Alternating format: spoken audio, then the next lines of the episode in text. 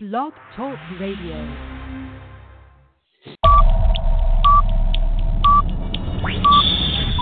Ten, nine, eight, seven,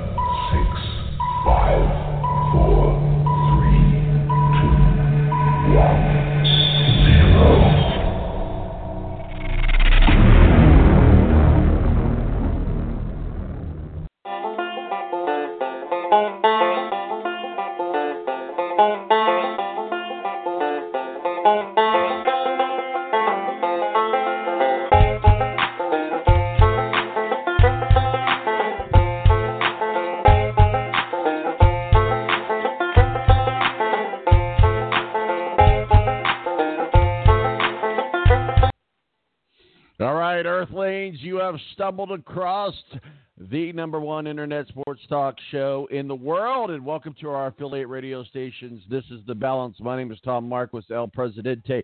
You are my minions. You will pay homage to me over the next two hours as I am on loan from God to bring you the best news in sports. Over the next two hours, I will guide this ship through the crazy maze of sports. 917-889-8516 is my digits. Give us a ring. Well, the Brewers dodged a bullet. It's coming down to a game seven. Brewers come alive at the plate. I tell you what, it's going to be. I, I think everybody, as far as in the media and advertising sakes go, they want to see a Dodgers Red Sox uh, World Series. But myself, I tell you what, this is a fun story. These Milwaukee Brewers are legit 2018. We're going to be talking about that later on in the show. Also, standing by in our in, in our balance uh, green room is Matthew Embry, our official IndyCar contributor. We're going to be talking about some IndyCar uh, funny season. It never stops. I tell you what, we'll see what's going on as we get geared up yet again for another season of, of IndyCar. And of course, NASCAR on tap as well today. It's been a couple weeks since we got into NASCAR.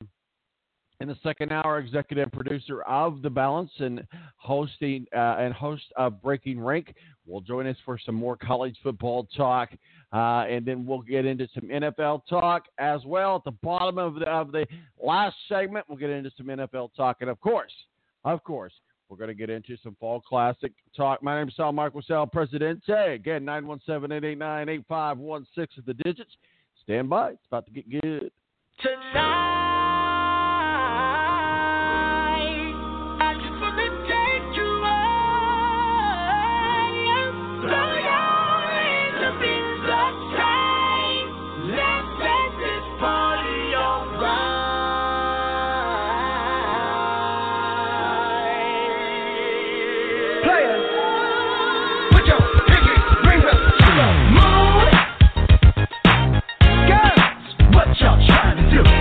The Air National Guard is a reserve component of the United States Air Force and serves alongside active duty Air Force members in times of a national crisis. In addition, the Air Guard serves the state and local community in a wide range of capacities. The reason people join the Air Guard is as diverse as our members and includes such reasons as a deep desire to serve their country, money for college, travel, new job skills, and the pride that goes along with belonging to the greatest military organization in the world. I joined because I felt a calling to serve my country, but I didn't want to be far away from my family, so the Indiana Air National Guard was a perfect fit for me. With over 95 different career opportunities to choose from and 100% paid college tuition to any state funded college, why not give us a call?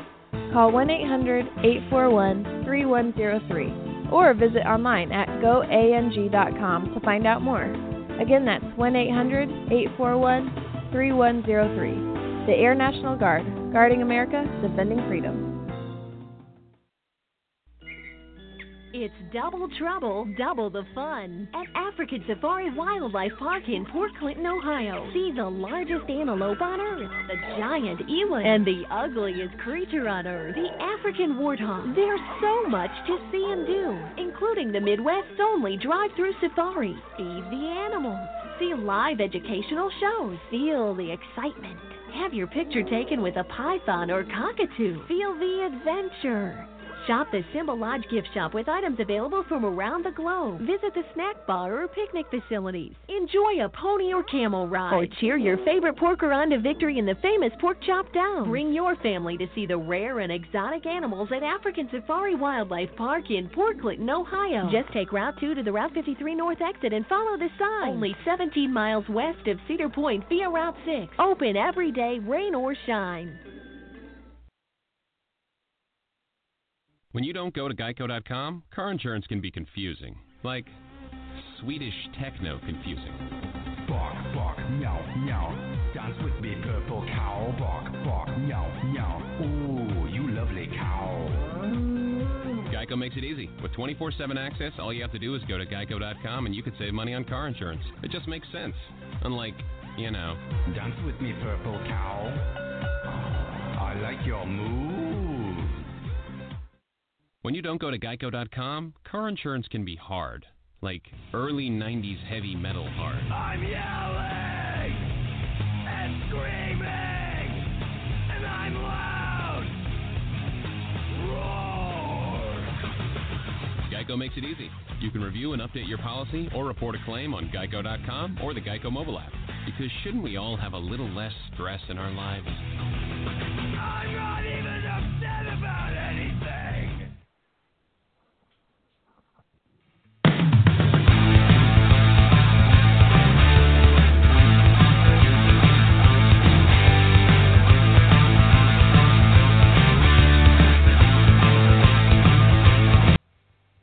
All right, and welcome back to the balance. My name is Saul Marquis El, Presidente. Time to tee things off. We're joining us now uh, is our official IndyCar contributor, Matthew Embry. Matthew, how are you doing? We got some uh, funny season information to talk about today. No Alonso Fernando in 2019. Our world comes crushing down, sir. Well, this uh, I don't know where this uh, rumor started from this uh, David Land guy. Was Matt, you're going to have to speak up. We can barely hear you, buddy.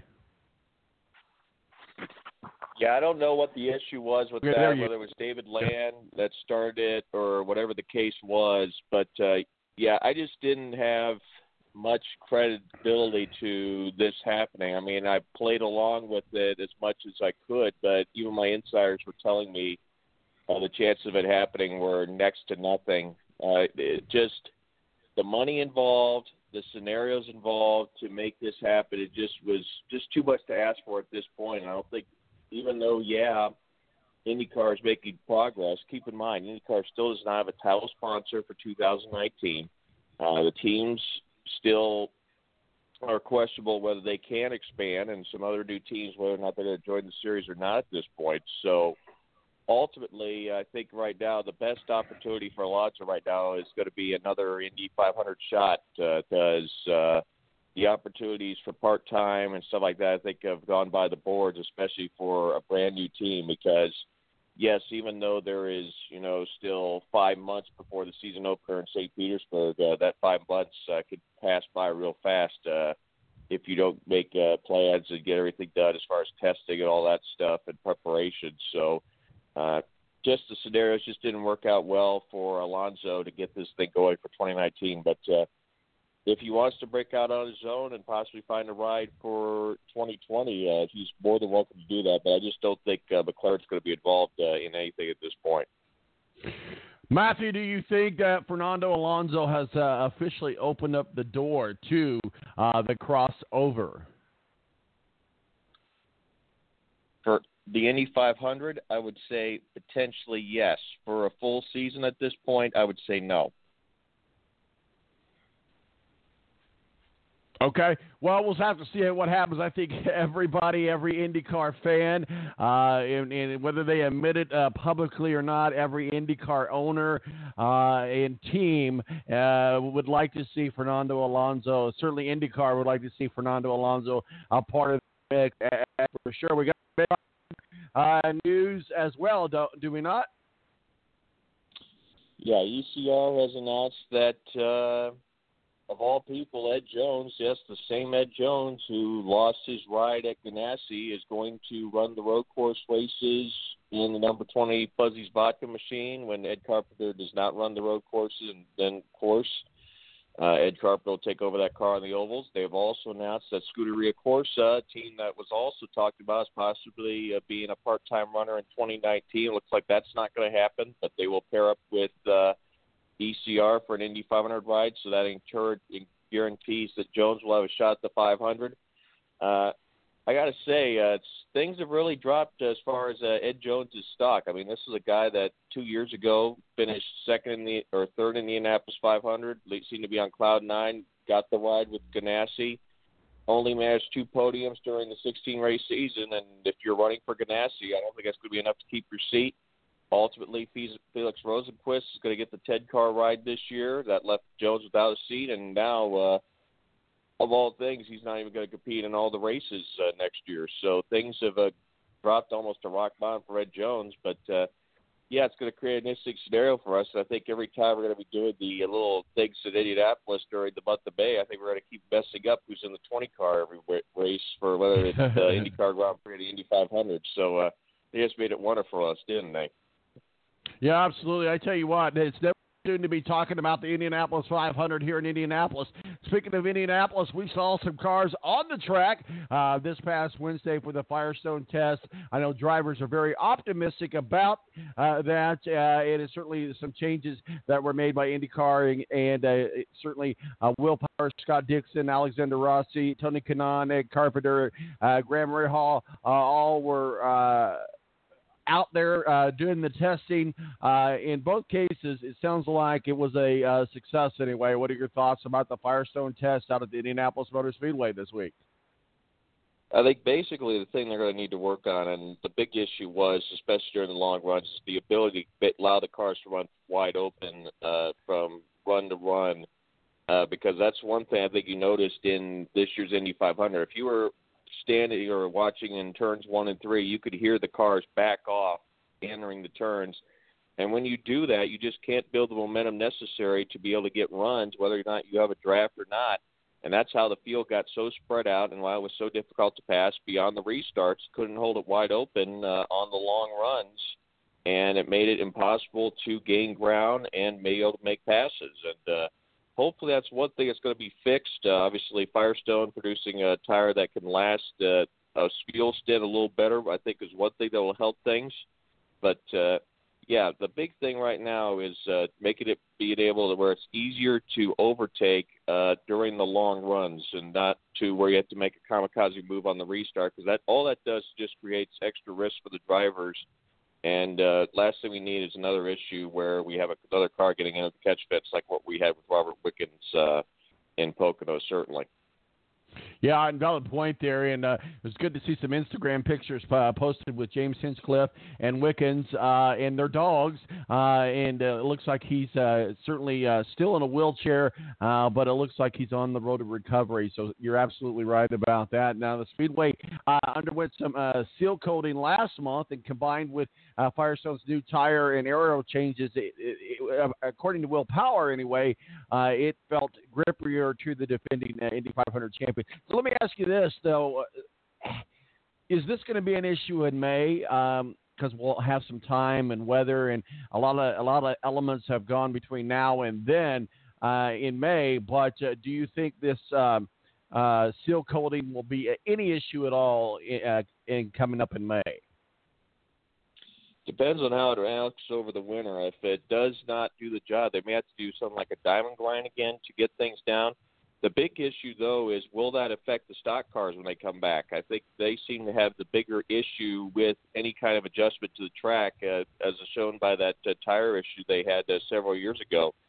So uh, the big question, I think, right now, I don't think it's going to affect the Indy cars as far as grip, et cetera, but it'll be interesting to see how it affects tire wear, especially for the stock cars uh, when they come back uh, next September. Well, I'll tell you what. We'll see what, what goes on. Obviously, they call it the funny season uh, for a reason. Uh, as we go across uh, the, the, stables here uh, in the 2018 funny season, uh, anything stands out? Anything you're looking at? Anything you're watching? Obviously, uh, this McLaren Fernando Alonso deal was something all eyes were on. certainly, we talked a little bit about Ed Carpenter, but is there anything else going on inside the funny season this year in 2018? Well, the question obviously, uh, who's going to replace Wickens Schmidt? Uh, if I had to guess at this point, I'd say Carlos Munoz is one possibility. Coyne looks like he's going to go with Santino Ferrucci, uh, very controversial driver. A few things that he said that cost him a shot, possibly at an F1 career, that he's trying to make uh, a name for himself and re-establish his image uh, in the U.S. and IndyCar. It looks like he's going to be confirmed uh, before the end of the year as the second driver alongside Sebastian Bourdais. Um, right now may have two seats available. Uh, Marcus Ericsson, who drove with the old Caterham uh, F1 team, is viewed as one possibility. I still don't think Charlie Kimball's the guy uh, for the third seat. Uh, keep hearing the news that uh, Nordisk, his sponsor, continues to pull back their support as far as the amount of money they are willing to give him to seek a ride. And considering what he did for Carlin, the only top five, and was much more competitive than Chilton, I think it's a slap in the face of Charlie Kimball that Novo Nordisk keeps pulling back the support on him because it makes it tougher for him to keep a ride. I mean, it cost him the ride at Ganassi last year. Uh, I think it's going to cost him the ride at Carlin because I think there are drivers out there, say Zachary Claman DeMelo, of Pietro Fittipaldi, who have bigger budgets and might be able to take that right away if it is a ride going to the highest bidder, that third Carlin seat. And I think the same thing applies uh, for the potentially third Rahal seat as well, as far as the highest bidder. So, uh, yeah, it's great that you know you have a commitment there with a driver who is battling diabetes, and you have a sponsor there to support. But the sponsor's got to you know be able to provide the necessary money to make it possible to secure those rides. And right now, uh, I'd say right now, a shame on Novo Nordisk uh, for not providing the money necessary to allow Charlie Kimball to stay in the series because, unfortunately, I don't think he's going to be able to keep that seat at Carlin uh, for 2019. Well, absolutely, and as, as we always see in the in the uh, funny season, as we get into the uh, 2019 season, we see uh, sometimes we see a lot of shake and bake, and it certainly appears that that's what's going to happen uh, this year. You know, a lot of the times uh, during the funny season, the rumors start to speculate about additional uh, races in the next season, additional tracks, or subtraction of tracks, or subtraction of races. What are we hearing there? I mean, are we hearing about any any a, a Brazil race? Are we hearing about a, a race uh, in Mexico? Are we hearing? A, I mean, I heard some rumblings about Laguna. What what all are we hearing about additional tracks or lack thereof? So Laguna is going to be the last race of the season. That's been a commonplace when it was in the CART series uh, in the late 80s, early 90s. So they're in. Phoenix is out. They just couldn't draw the necessary uh, attendance to keep their their spot in the field, and add to that, uh, the track just with the new layout and the more banked dog leg really just did not equate well for the Indy cars to allow for passing.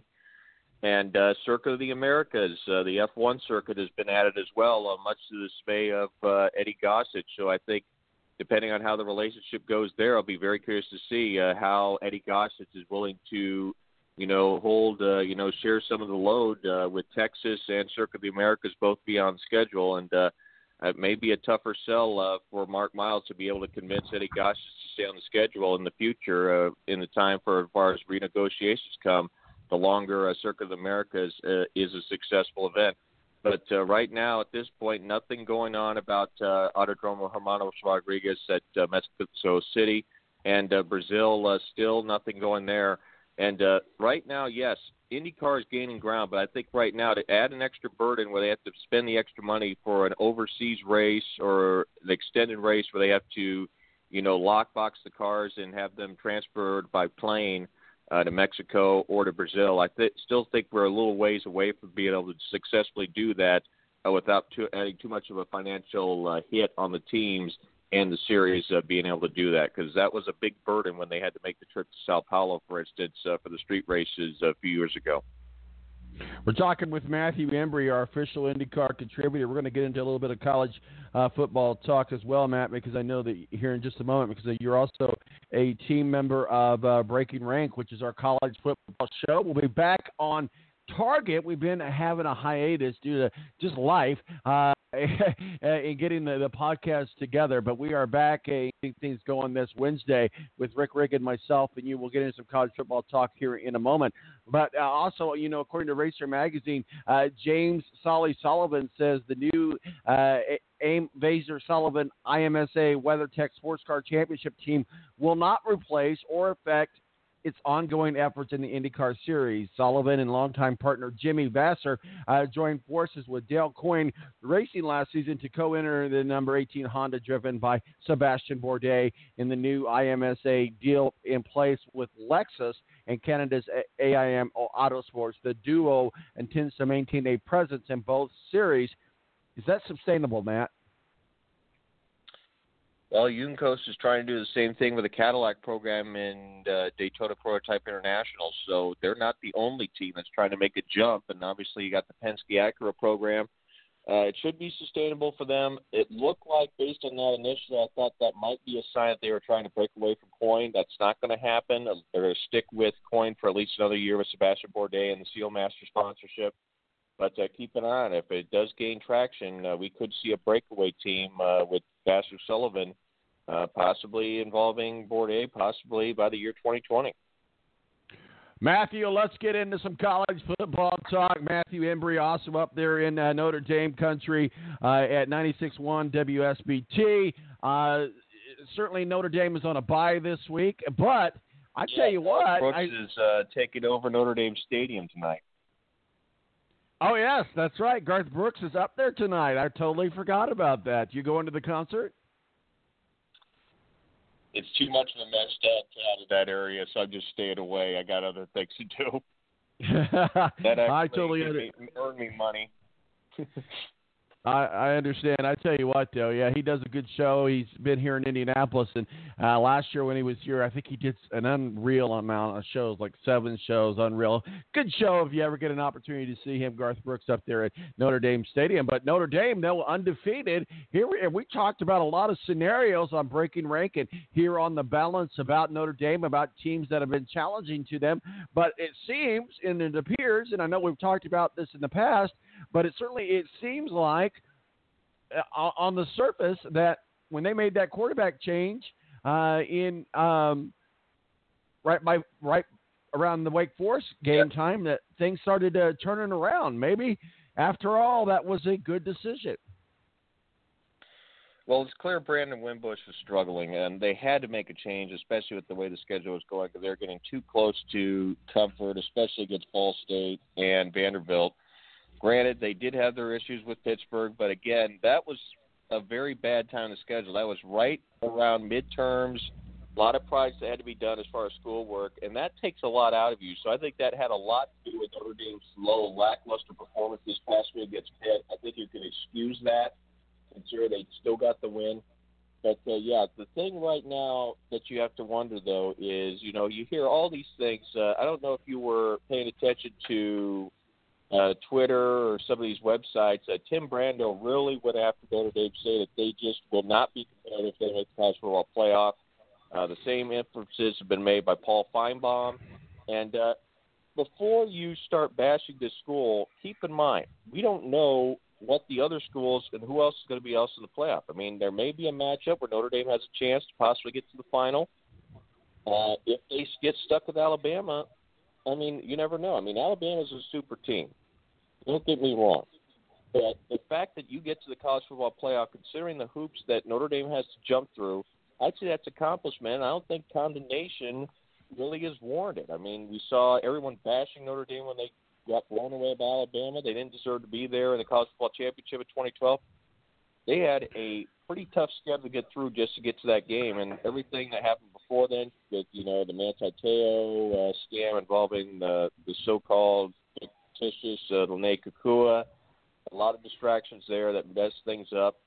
And then ultimately, you look at the scenarios, and it just the things did not come together on that night.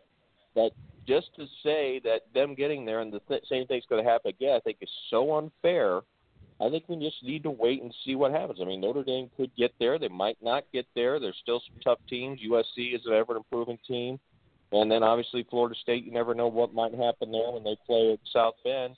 And then yeah, Navy could be a prong team as well. So we just have to wait and see what happens here. But I think it's very unfair for folks like Brando, Finebaum, and all these other guys, Mark May as well, that keep bashing Notre Dame and say they are unwarranted just because they're undefeated it to college football playoff. They get to undefeated based on their schedule. I believe they more than qualified to be one of those last four teams in the playoff.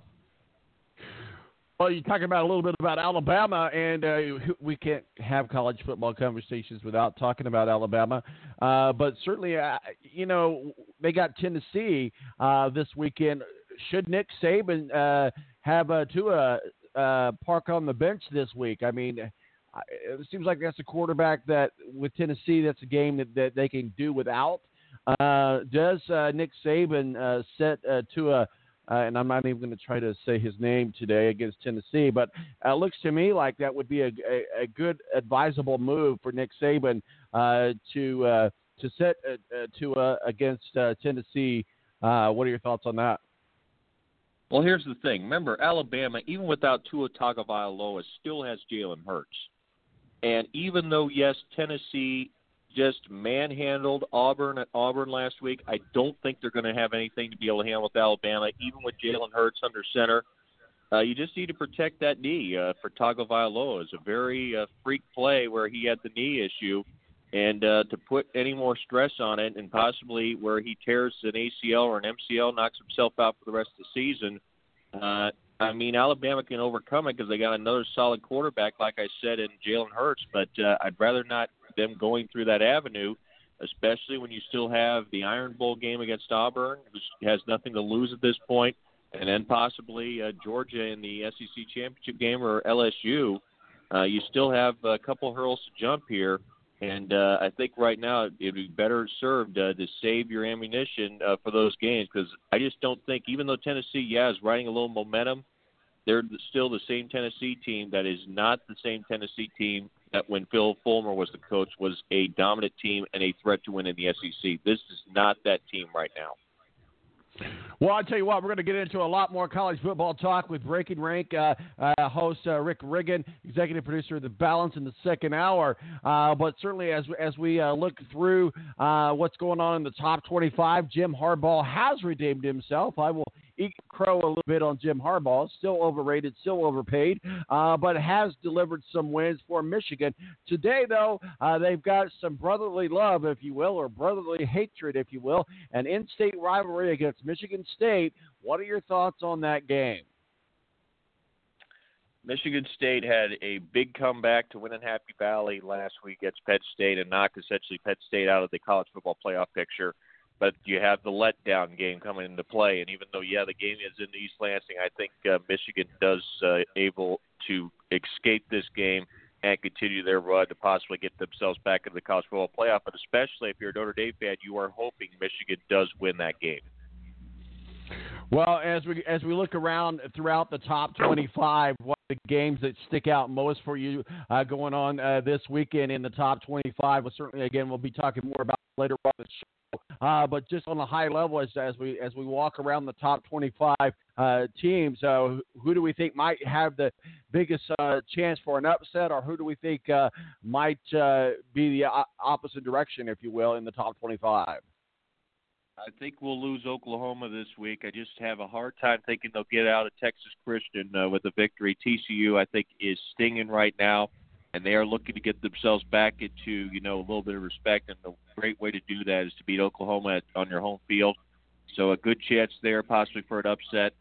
Uh, you look further down the list, uh, the Clemson NC State game. If NC State is to be billed, I mean they're still undefeated. Uh, giving uh, Clemson a battle in Death Valley would be a great way to go. I don't know if they're going to have enough though to beat Trevor Lawrence and company, but that could be a very close game, closer than some people expect. Uh, Washington, Colorado. Colorado got embarrassed by USC. A chance to get back in Seattle, possibly knock Washington out. Pac-12 really needs Washington to start winning though if they want to have a chance at getting anyone in the college football playoff at this point. And then uh, LSU, are they still legit? Uh, they still have another test coming up against Mississippi State today in Death Valley and Baton Rouge. They got the win against Georgia, but again, that letdown game factor, uh, always a factor there. It'd be interesting to see if Mississippi State could do anything.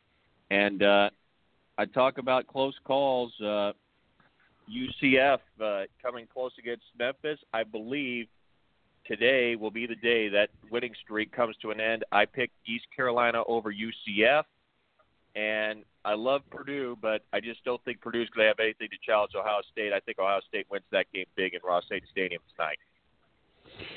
Yeah, Ohio State is, you know, uh, one uh, uh, team that you you love to hate, I guess. Uh, certainly, if you're in the Big Ten, certainly if you're an IU fan like myself, uh, certainly, uh, you know, Ohio State is is also undefeated as well. Uh, but I just sometimes when we talk about strength of schedules and we talk about other teams who have a stronger schedule because they're not Ohio State, aren't getting the look and the uh, that in love that Ohio State gets from the committee. But Ohio State, I mean, uh, certainly had a lot of uh, controversy at the beginning of their season. It seems like that, that they've avoided that distraction. Seems like it hasn't been a distraction at all.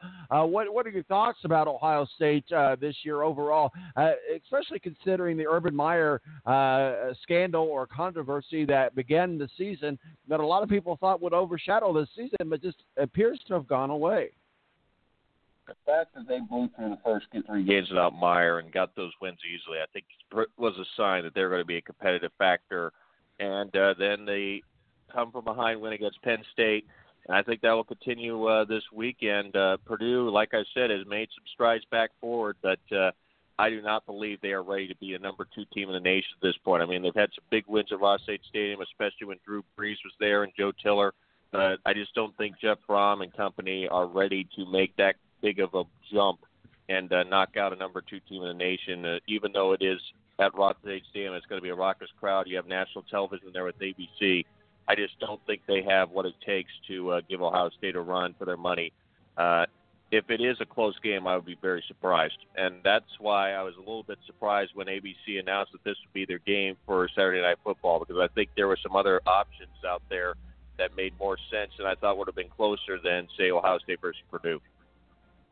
Matthew Embry, uh, our official IndyCar contributor and also team member of Breaking Rank College Football uh, show that we do on Wednesday nights, 96.1 WSBT.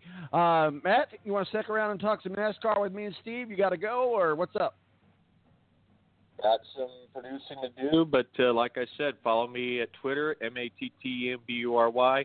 And like I said, also, I will be keeping a close eye on esports, one of their big events. The Classic Tetris World Championships gets underway in a few hours, the qualifying phase.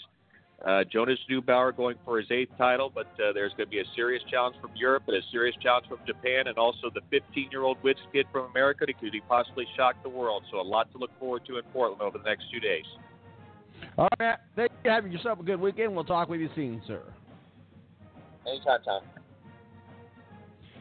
Matthew Embry, our official IndyCar contributor, also uh, joins us uh, for a Breaking Rank and College Football Talk uh, from 96.1 WSBT. My name is Tom Marquis, El Presidente. Myself and Steve Wilson from Speedway Digest breaking down NASCAR. They're out in Kansas. You're not in Kansas anymore. We'll be right back right here on the Balance Radio Network.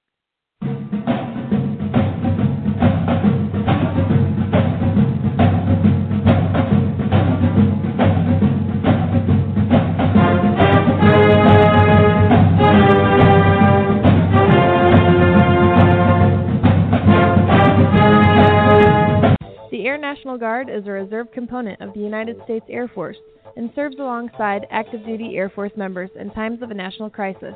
In addition, the Air Guard serves the state and local community in a wide range of capacities.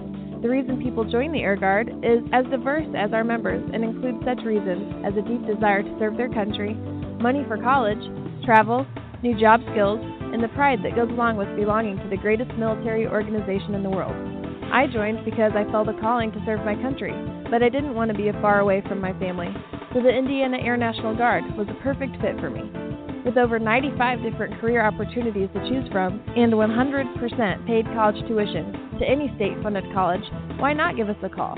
Call 1 800 841 3103 or visit online at goang.com to find out more. Again, that's 1 800 841 3103. The Air National Guard, guarding America, defending freedom. It's double trouble, double the fun at African Safari Wildlife Park in Port Clinton, Ohio. See the largest antelope on earth, the giant eland, and the ugliest creature on earth, the African warthog. There's so much to see and do, including the Midwest's only drive-through safari. Feed the animals, see live educational shows, feel the excitement.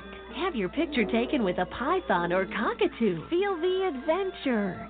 Shop the Symbol Lodge gift shop with items available from around the globe. Visit the snack bar or picnic facilities. Enjoy a pony or camel ride. Or cheer your favorite porker on to victory in the famous Pork Chop Down. Bring your family to see the rare and exotic animals at African Safari Wildlife Park in Port Clinton, Ohio. Just take Route 2 to the Route 53 North exit and follow the sign. Only 17 miles west of Cedar Point via Route 6. Open every day, rain or shine. When you don't go to geico.com, car insurance can be confusing. Like Swedish techno confusing. Bark, bark, meow, meow. Dance with me, purple cow. Bark, bark, meow, meow. Ooh, you lovely cow.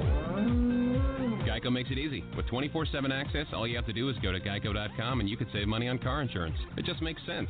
Unlike, you know, Dance with me, purple cow. I like your move. When you don't go to geico.com, car insurance can be hard. Like early 90s heavy metal hard. I'm yelling and screaming, and I'm loud. Roar.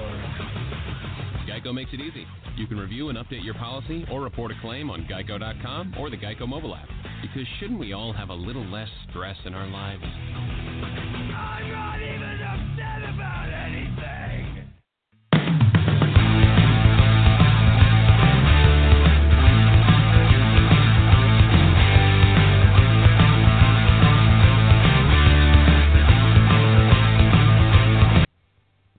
All right, welcome back to the Balance. My name is Tom Marquis El, Presidente, rolling along on a Saturday. I'll tell you what, uh, talk a little bit of IndyCar, uh, funny season uh, with Matthew Embry, a little bit of college football, but it's time to get into some NASCAR talk. Uh, Steve Wilson, our official NASCAR contributor and editor in chief of SpeedwayDigest.com. Steve, welcome to the balance. I know you had a good time down at Dega, good race. Uh, Talladega, as always, uh, delivers a, a great experience for the fans. Well, so we'll get into all of the NASCAR talk here in just a moment, but it seems like it's been a month of Sunday since we've had you on. How are you, sir? I'm doing all right. Been busy chasing racing, and uh yeah, so we only got five more races left in the season when we hit Kansas on Sunday. I tell you what, and it's getting it's getting tight. It's getting good. Talk with us a little bit about Talladega and what did you see in Talladega? And uh, when the dust all cleared, uh, it appears that we have. Well, we, we don't want to speculate, but we certainly appears that we have uh, a very good possibility of a champion in our midst. Um, well, this is the first time I had ever been to Talladega, and uh, my first impressions of that place. I've been to Daytona multiple, multiple times, and Talladega is just a massive, massive facility. Um, you know, it just to see it on TV doesn't do it justice. To be honest with you, it's just it's just so massive out there that um, you, you just can't see everything. You just can't do everything. Um, but the place was just pretty much insane as far as that goes. The Fords out there, Stewart Haas Racing, all day long, dominated the day. Uh, Kurt Busch, uh, Aric Almirola, and uh, Kevin Harvick, and um, you know those guys, uh, Clint Bowyer, just they just figured something out, and they practiced with one another. They and every single time on the restarts, they worked with one another better than we've seen other teams. We've seen Toyota work with one another at these uh, plate style tracks. But something with Stewart Haas this weekend that they had figured out that even though they were mixed up some on some of these restarts, it was within a lap or two, maybe three or four, that they were hooked up and back together. I mean, at one point they were running as many as uh, six seconds, seven seconds in front of the main pack. Just four cars out there, and that's something that we've not really seen before uh, at these plate style tracks. Uh, unfortunately for you know Kurt Busch, Clint Bowyer, um, those guys, uh, Kevin Harvick, you know they they they uh, had some issues right there at the end. They tried to stretch fuel a little too far, and Aric Almirola, uh, one of that Stewart Haas Racing uh, team did go to victory lane out there for his first Monster Energy NASCAR uh, win. Uh, he's won out there in the Xfinity Series. He's won at uh, Daytona in the Xfinity Series, but he finally just put that cap on that his first Monster Energy NASCAR Cup Series win, and uh, I think he showed that he has a lot. He, he he's improving it at Stewart Haas Racing. Um, and uh, the the unfortunate part, the the other unfortunate part to uh, to uh, Talladega is is that while we did not have the big wreck, while we did not have a lot of cars tore up during the race, uh, Kyle Larson, who did have an early incident in the car, was penalized 10 points. He was already below the cut line as it was coming coming out of Talladega he lost 10 more points for a faster for that the team used to repair the car during one of the earlier incidents. And Martin Truex Jr., the 2017 champion, is going to have to dig himself out of a hole this weekend at Kansas because he also is way down there. He's behind the cut line, not very far. He needs a few points. Uh, he's got a good starting position at Kansas this weekend. However, two people or two drivers that you know had a potential to go on are in risk this weekend of not going on to the round of eight. Well, it is the round of eight, so let's start a little bit here with and we'll just kind of uh, talk about the top four, then we'll go to the other uh, four, if you will. Uh, Christopher Bell, Justin Allgaier, uh, Daniel Hemric, uh, Cole Custer, the top four in your round of eight at Kansas. Uh, certainly, Chevy's been very, very strong. And I tell you what, in, silently a silent killer, if you will, has been one Daniel Hemric. Um, yeah. So you know, Christopher Bell, he he's won, he's won at just about every stylish track that we've seen or gone to this season. He's very strong right now for Joe Gibbs Racing in that 20 car. He's got a lot of competition, however, behind him. Daniel Hemric is that silent. You're right. He he hasn't won a race, but he's finished consistently well enough and got a lot of points in the stages that he is going to be somebody that they're going to have to continue to watch out for. And we've seen this before. We've seen where Ryan Newman in the past has gone all the way to Homestead Miami Speedway with with consistency and not a lot of wins. And you know this this is the path that that Daniel Hemric is is is going down at this point. Uh, Cole Custer has had his up and down season. He does well at certain racetracks. He does well for a certain stretch, but then you know miscues either on pit road or incidents on the track. Sometimes not by his, not by his own doing. Uh, you know he, he they've the that team has to figure some of that stuff out if they want to try and get to Homestead because they they they they were on a similar path last year and they missed out going to Homestead and Cole Custer won that race. A non-playoff driver won that race last year. He could have been the 2017 champion had it not been for some of the same miscues that we're seeing in 2018. Well, Absolutely. So we'll see how that how that pans out. Kansas is going to be a make or break race uh, on both the Xfinity side and uh, the Monster Energy Series side. We look at the other four: Elliott Sadler, uh, uh, Tyler Reddick, and Matt and Cedric. Chevy very very strong across the board here, uh, but certainly I think a lot of eyes are on Tyler Reddick. Yeah, Tyler Reddick does have a lot to prove. Um, yeah, that that team they've won in Daytona, and you know they they've just not had a lot of success. The that team working together in a junior motorsports car. Typically, we we see a lot of success, or we see uh you know a consistent ex- uh, success in cars like that. Uh, Elliott Sadler, for example, you know he's in his final year, but they've had a fairly decent amount of success. They haven't lit the world on fire by any means, but they're having consistent success. Um, you know, where Tyler Reddick in some in some instances, uh, he has his flash points. He hasn't. Um, I don't think that he's up to par with some of his teammates at this time. Um, I think coming next year with Noah Gragson taking over that number one car, uh, two drivers that are you know fairly close in both capabilities and and age and experience uh, could be helpful to for both of them. Uh, you know, with that veteran Elliott Sadler over there, he brings a lot of knowledge to dri- younger drivers, but sometimes you need drivers who are closer to not only your experience level, but uh, closer to your age and closer to you know performance level, so that they can work on one another and make one another better. And I think that will help next year with Tyler Reddick. I don't see him moving on. I don't see him going to Homestead at this point. Um, they may have some few. Uh, they may have a few runs between now and the cutoffs with the round of four. Uh, but I, I, at this point, I just don't see him moving on. Well, we'll certainly see how it all pans out. Let's move on over to the Monster Energy Series. Um, and before we get into the uh, the round of eight with them as well, uh, what do we know about Kurt Busch and his future?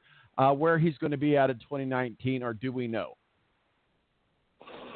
You know, Kurt Busch. There's been a lot of rumors that have swirled around in the fact that that Monster Energy is looking to move away from Stewart-Haas Racing. That they're looking at going to uh, you know, uh, Chip Ganassi Racing. Jamie McMurray, he's out of the car. He he won't be in that car next year. However, um, you know that that could potentially move Kurt Busch over there. But there is continuing talks that seem to be going on in the background on who's going to go where. Um, it, it, you know, and a lot of this is really surrounding the fact of where Daniel Suarez goes. Uh, the you've you've got Martin Truex Jr. that's going to that 19 car, but the key to this is is that where does where does Daniel Suarez go? Um, the the the sponsor is tied into Joe Gibbs Racing ARRIS at this point. Um, I think that there may be some possibilities that they're looking at an exit plan.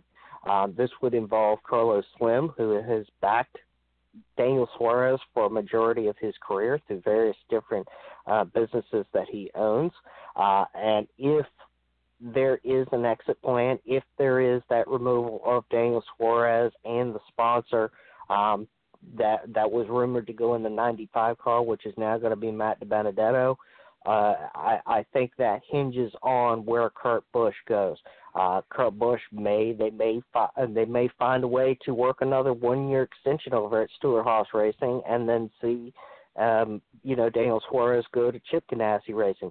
But really, a lot of this depends on and hinges on where does Daniel Hemric go and how that exit plan from Joe Gibbs Racing, sponsorship wise, it, it is going to all pan out. So I think there's a lot of things that we're still waiting on. There's a lot of rumors at this point, but uh, you know that that's that's that's what's going on now. It's very silly at this point. Well, we're in the round of eight, if you will, and as we go into Kansas, uh, and uh, certainly uh, the round of eight is, is pretty cut and dry. You've got Eric, Aric Almirola, uh, Chase Elliott, Kevin Harvick, Kyle Busch, Joey Logano, Kurt Busch, uh, Clint Bowyer, and Martin Truex Jr. Certainly, Martin Truex Jr., the defending champion. We've been our eyes have been on uh, Kevin Harvick and Kyle Busch all year long, but it looks like Chase Elliott, man, he's uh, he's making a, a sprint to the finish. Yeah, Chase Elliott, he he he's won. He just won again just a couple of weeks ago, the, um, for the second time this year.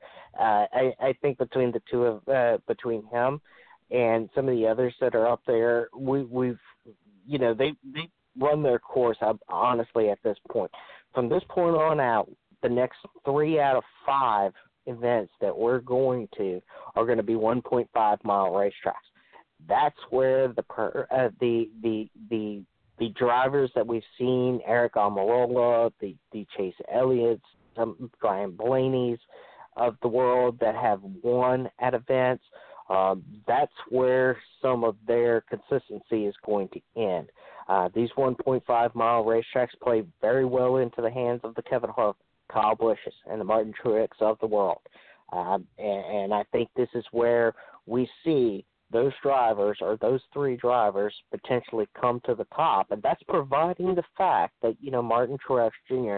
is able to keep himself in, in this round after the cutoff at uh, Kansas this weekend. Um, we've we've got drivers obviously below that line, sitting right above the line, so there's a lot of fluid. They can be very fluid at this point.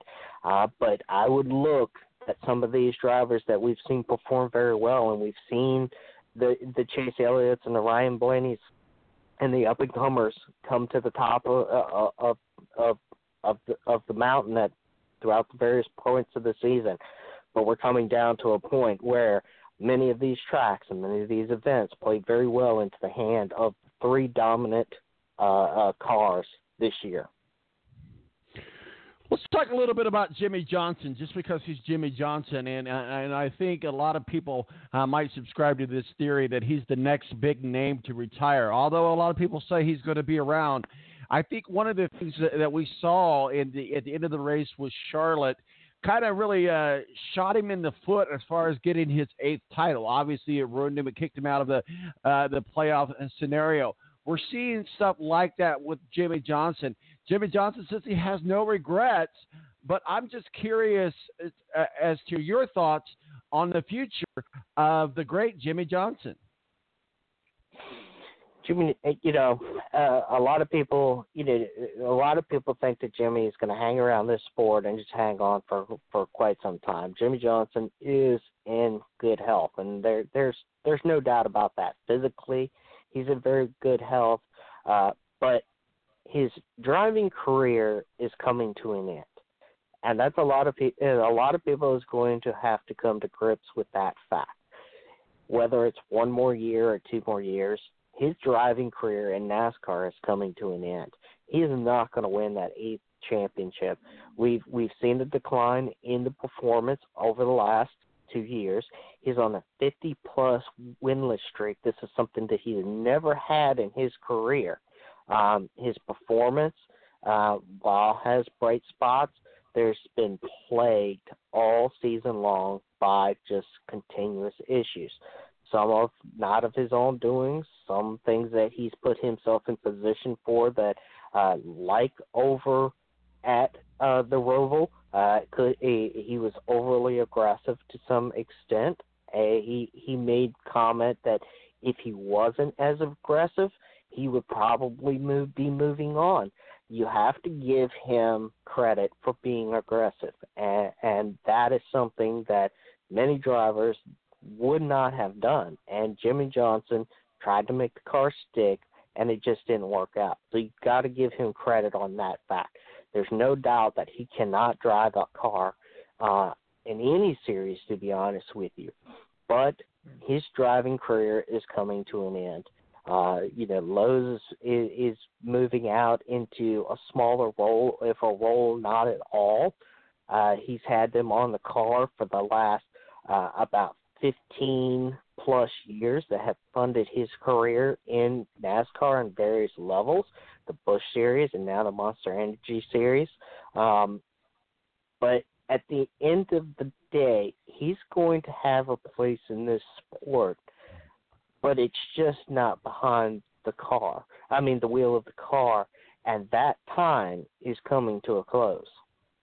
Yeah, I couldn't agree with you more, and I think that's what everybody are talking about. And certainly, we'll see what his next role uh, is, and and obviously, uh, you know, drivers might get out of the car, but they don't ever really ever go away from the races. So uh, let's uh, talk a little bit about the starting lineup in our final few minutes in our segment. Joey Logano gets the pole out there at Kansas. Uh, certainly, Logano can uh, clinch a spot in the next round with just 35 points, and then you got Kevin Harvick, Stewart Haas, Stewart-Haas Racing, Aric Almirola, Ryan Blaney, Brad Erik Jones, Kyle Busch, Daniel Suarez, Denny Hamlin, and Alex Bowman and Kurt Busch round out the top 11. I think it's interesting yet again this week that you know Kansas hasn't been a track that we've seen as many Fords sitting on the top as we have, but we got five Fords in the top five, seven uh, seven in the top ten. Uh, you know, this this is something that I don't know what Ford is doing at this point, and mostly I think this is being led not only by by uh, Stewart-Haas Racing and Penske, uh, they've made a change somewhere in this this car or the way that they're they're they're working with these cars um, to to perform much better, and we've not seen that. We've seen the Martin Truexes and the Toyotas of the world really come to the top of the of the the top of the cream of the crop at Kansas. Um, but this gives light into the fact that these guys may not be the, the cream of the crop coming into Kansas anymore or throughout the rest of the season.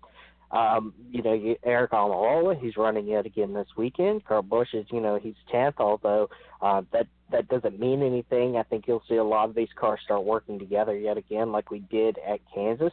Um, but I think there's going to be some surprisers, to be honest with you. I think some of these drivers are really going to become more aggressive at this point. Uh, but some of the teams seem very disorganized at this point. Joe Gibbs Racing last week at Toyota seemed very disorganized. Denny Hamlin said as much that they were kind of disorganized, not only the Joe Gibbs Racing camp, but Toyota overall was disorganized. Uh, where Ford uh, all of them are starting to work together. Chevrolet has had a very lackluster season, unfortunately, um, and especially at these plate tracks. While Austin Dillon may have won the Daytona 500, um, it's been downhill from there. Um, you know, but I think we're going to see this weekend. We're going to see the the three usual suspects out there. I said earlier that you know these 1.5 mile racetracks they play right into the hands of the Kevin Harvicks, the the Kyle Busches, and the Martin Truexes of the world.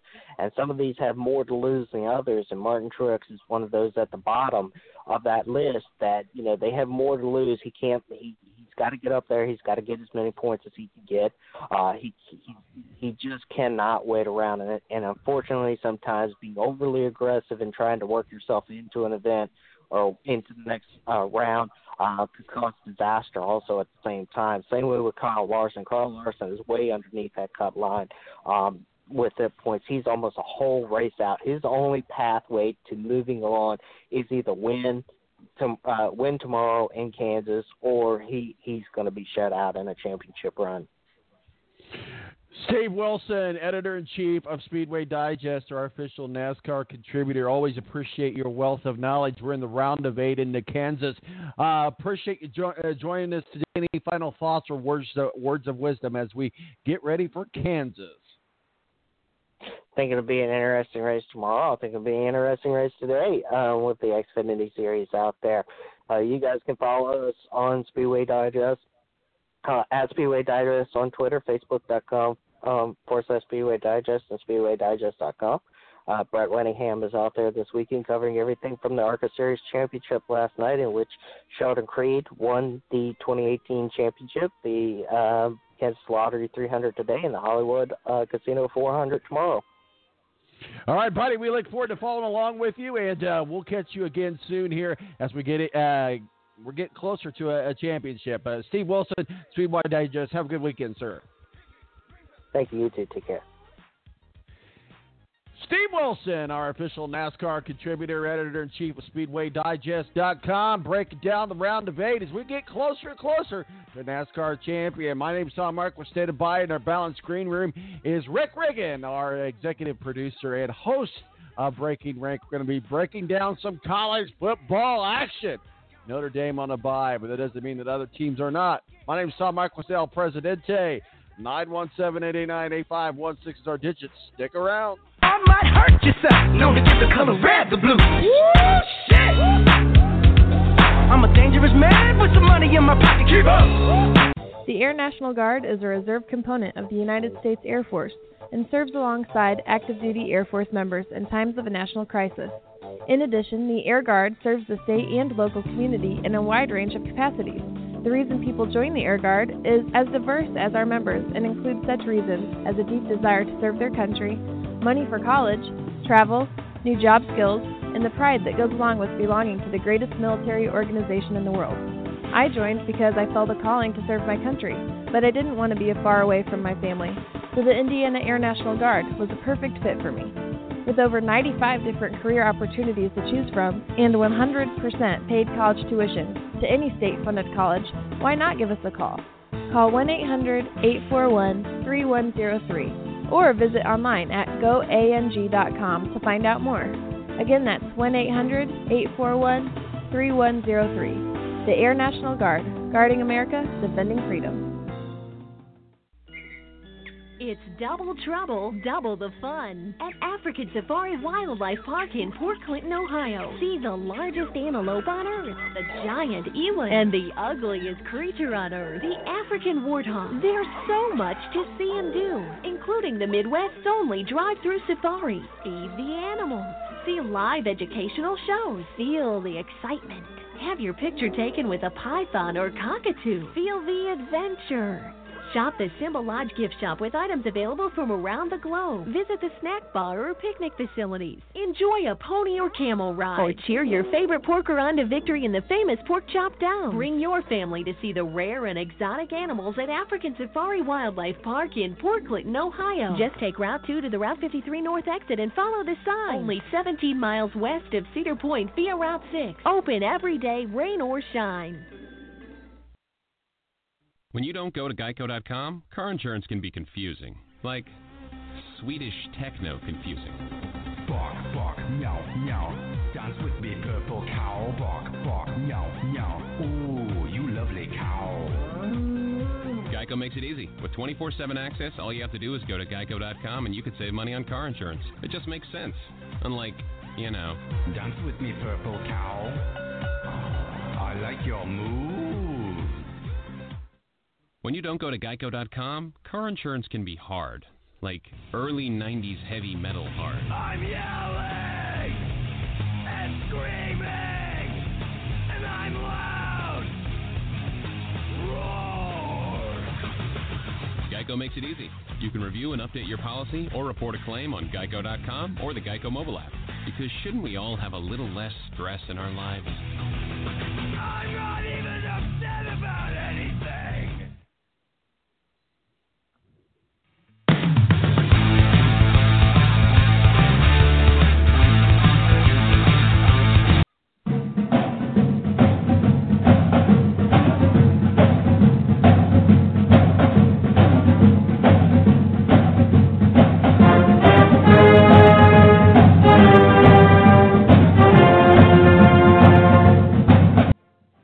All right, welcome back to the balance. One hour in the books. 917-889-8516 is our digits if you want to give us a call.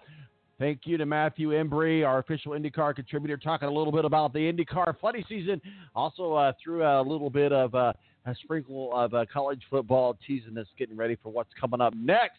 I'm then Steve Wilson, our official NASCAR contributor, editor in chief of Speedway Digest, talks with us a little bit about the round of eight as we are getting closer and closer to a championship uh, race champion in the NASCAR. series. They are out in Kansas. But joining us now is the semi-retired Rick Riggin. How are you doing, sir? Uh, well, the question is, how are you doing? You doing okay after that drunken duck? Oh my gosh, brother! I'll tell you what, man. That that that that's one of those drinks where the ducks uh, they they seem all nice and then they they sneak up on you. It was a it was a it was a little rough getting up this morning, but hey, you know I I, I I turned know. I, fifty. I, I was giving you a hard time about it. I, I don't. I don't really oppose the drink. I just think I didn't like the two like rubber ducks making out sitting on top of the drink. I think that's my problem with it. Well, it really only comes with one duck. I, I went out there with some friends. I did have a female companion with me last night, and um, so I stole her duck and put it in mine, and was making them kiss, and so I had to take a picture of it. You know, so yeah, fun times, but uh, good food, fun times, and I'll be fifty by the by when our show starts next week. I'll be 50 years old. So I'm just saying that's a half of a Oh, century wow. of life. we're we're just talking about how things have changed over the years. You know, like you know, my friends all have kids. They all have cell phones, and it's like I didn't ever have a cell phone when I was a kid. Of course, cell phones weren't around. I remember my dad was the first one in our family that had a cell phone, and it came in a bag, and it looked like he was getting ready to call in air support. That's how much uh, things Right, are changing yeah. now. now we rely on, on on on everything. But yeah, the the drunken duck uh, certainly uh, a drink that that I don't know what is all in it. I have no idea. It's it's got a multiple, I think eight or nine different types of liquor in it, and it's uh, comes it's it, it it comes in like a uh, like a big, for those that didn't see the picture, it's like a like a big fishbowl beer type thing, but they call it the lagoon. Man, well, maybe you should post a gonna- picture for the uh, listeners out there on Twitter or something Uh, like that. I'll do that. It is on my Instagram. It is on my personal uh, Twitter. It's also on on uh, uh, Facebook as well. Well, Rick Riggin, I tell you what, we got some college football to talk about. We'll get into that uh, as well. But uh, uh, the Colts have Buffalo at home. Buffalo's playing their third string junior varsity quarterback. If we cannot win, it's RIP, brother. Well, I still think that division's wide open in a way because I don't think any one team in the AFC South really stands out. But the Colts need to get some wins because starting off at one and four, uh, it's not looking good for uh, Frank Reich in his first year in Indianapolis. Well, as you've said many times and use your words, you can't judge a coach by the first year. You got to give him time to to acclimate, uh, and a lot of this stuff just That's is. right. We got we got luck back, but but there again, when you have other injuries like Doyle and others, it's hard to it's hard to put this together when when you're dealing with uh, injuries and and that sort of uh, stuff as well. Well, your Notre Dame Fighting Irish are on a bye this week, so let's talk a little bit about the top 25, and we're going to be getting back into. Uh, the hope is anyway that we'll get back on uh, swing with Rick and Rank uh, this Wednesday uh, to uh, to talk a little bit. I think that's actually my birthday, as a matter of fact. But uh, so we'll get into college football talk, but we're gonna let's uh, do our own version of the balance breaking rank. Let's start with, of course, what else would we start with? Number one, Alabama. Nick Saban needs to uh, today against Tennessee. They really need him later on in the season. It's not a must play for him today. What are your thoughts? I agree. I think they need to just sit two of this game. He's banged up with a knee injury. It's a kind of a nagging knee injury, and he carried him with him to the season. And then he got hit again. Uh, are you laughing? Oh, okay. All right. I'm gonna. I have to clue you in here. Uh, the female companion that was with me last night is listening to the show. I Gotcha. said I did not. I did not know what was in the drunken duck. Her text. I thought you were laughing at the stuff I was saying. I don't know. well, I'm multitasking. So, okay, here's the ingredients for the drunken duck: uh, right. melon liquor, blue uh, car uh, Carago orange, vodka, rum, pineapple juice, and Sprite. So now we know what's in the drunken duck, and I, I'm sure I just said it, said it wrong. C U R A C O, uh, orange vodka, rum, pineapple Uh, juice, yeah, and Ciroc. Sprite. I don't know what Yeah. you said, but that's Ciroc. Yeah. Ciroc life. You're living that Ciroc lifestyle, aren't you? Well, thank you, lady companion, for the uh, ingredient list and the information. Uh, I'll swear Tom away on, on his uh, uh, uh, pronunciation on some of these drinks, but yeah, living that I'll lifestyle, the uh, making out uh, rubber duck on top of the uh, drinks. Well, you got the picture. You can post it also. You have uh, you have uh, posting great. ability Yeah, uh, to the, to the ballots. All right, we're All right, back we're on. back on track. back Yeah, on track with yeah, Alabama. Tua- Tua needs to uh, probably just uh, sit this game out. Uh, you know, smooth transition back into college football here. Go ahead and sit this one out. Uh, Saban, that's kind of not Saban style. He's been saying all week that he's just fine. Uh, Tennessee plays good defense. Uh, I don't think they're going to have enough on offense, not even kind of, to hang with Alabama. But uh, they might be able to hold to a to a that kind of rhymes. You say that the way it sounds like a thing. To a to maybe three touchdowns. Uh, I I don't know. Uh, if they play Jalen Hurts, Bama might actually be in, in a closer game than what everybody's thinking. But I think Tua is again going to play in the first half, even though you probably should just go ahead and sit this one out.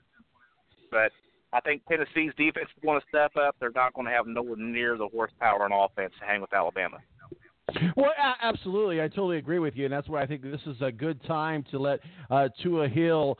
Um, may not be very popular with fans and may not be very popular with the media, but I think I, I, I don't know. Maybe I'm on the fence with this a little bit, but I, I just certainly think that this is a good time to rest your quarterback because you're really going to need him in the in, in the final stretch of of the season. Uh, so let's talk a little bit about the top 25 uh, uh, teams, Rick, and certainly obviously uh, kind of a teaser for what's coming up with breaking rank. Um, I think week eight is going to be a little bit bonkers, much like uh, week seven, uh, and we're not.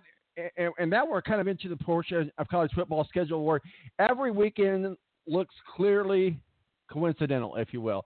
And so each week on Breaking Rank, what we do is we break down the rankings, and as they come out, and we we strategically placed it on Wednesday so that we can talk about the game, uh, the ranks in the games and so forth. So let's talk a little bit about number three Clemson six and zero against number sixteen North Carolina State.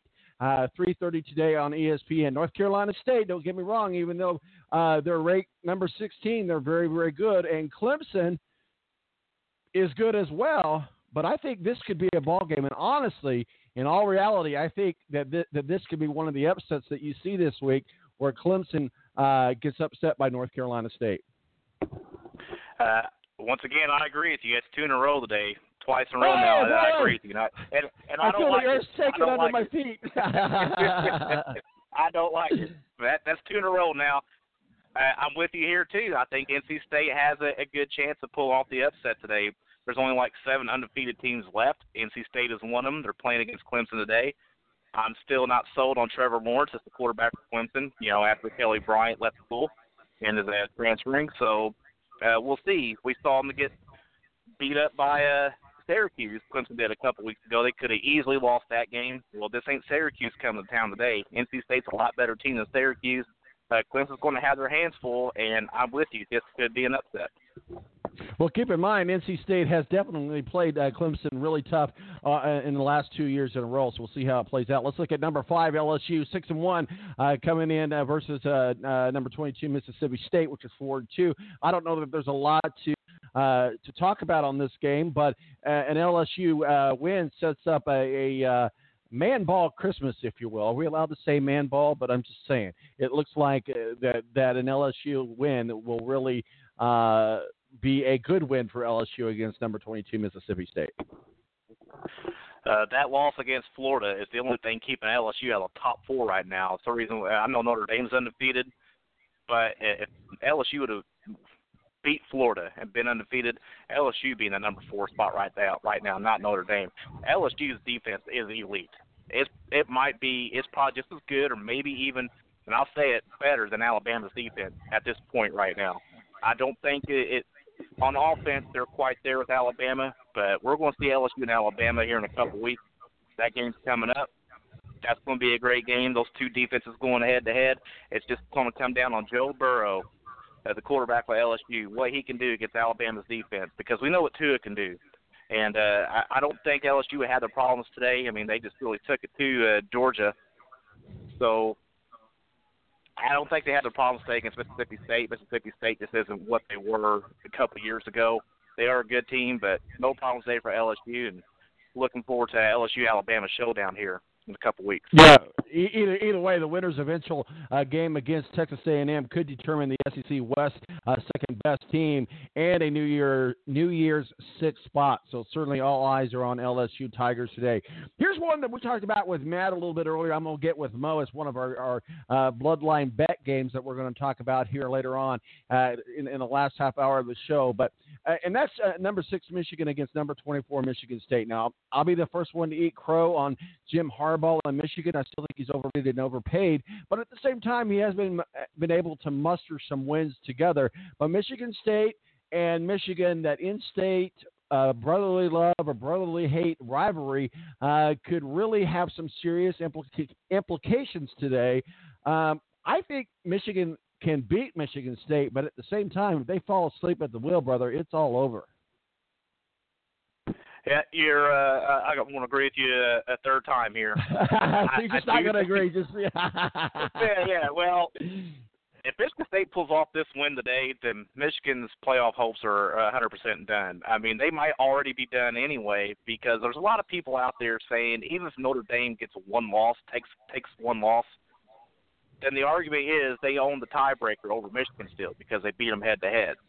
So, you know, Michigan's chances are are still kind of they're it's a good chance, but a small chance at the same time. And a loss today will completely eliminate them from the playoffs.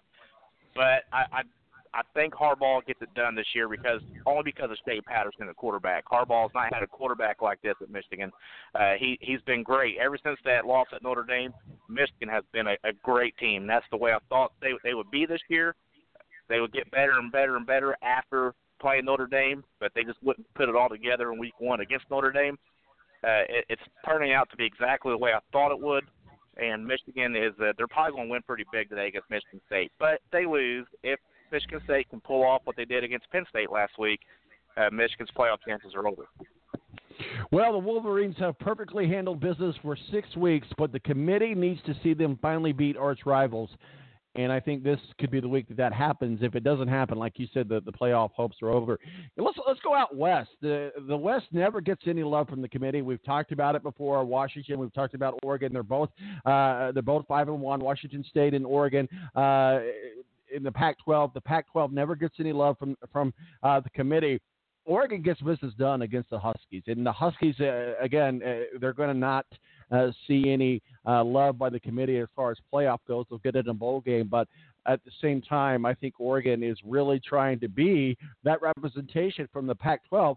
But I still don't think that the Pac-12 is going to get any love from the committee, no matter what happens today. Uh, Oregon's their uh, their only hope. If you think Oregon looks a lot more physical this year than what they have, everybody thinks of Oregon and the Chip Kelly offense.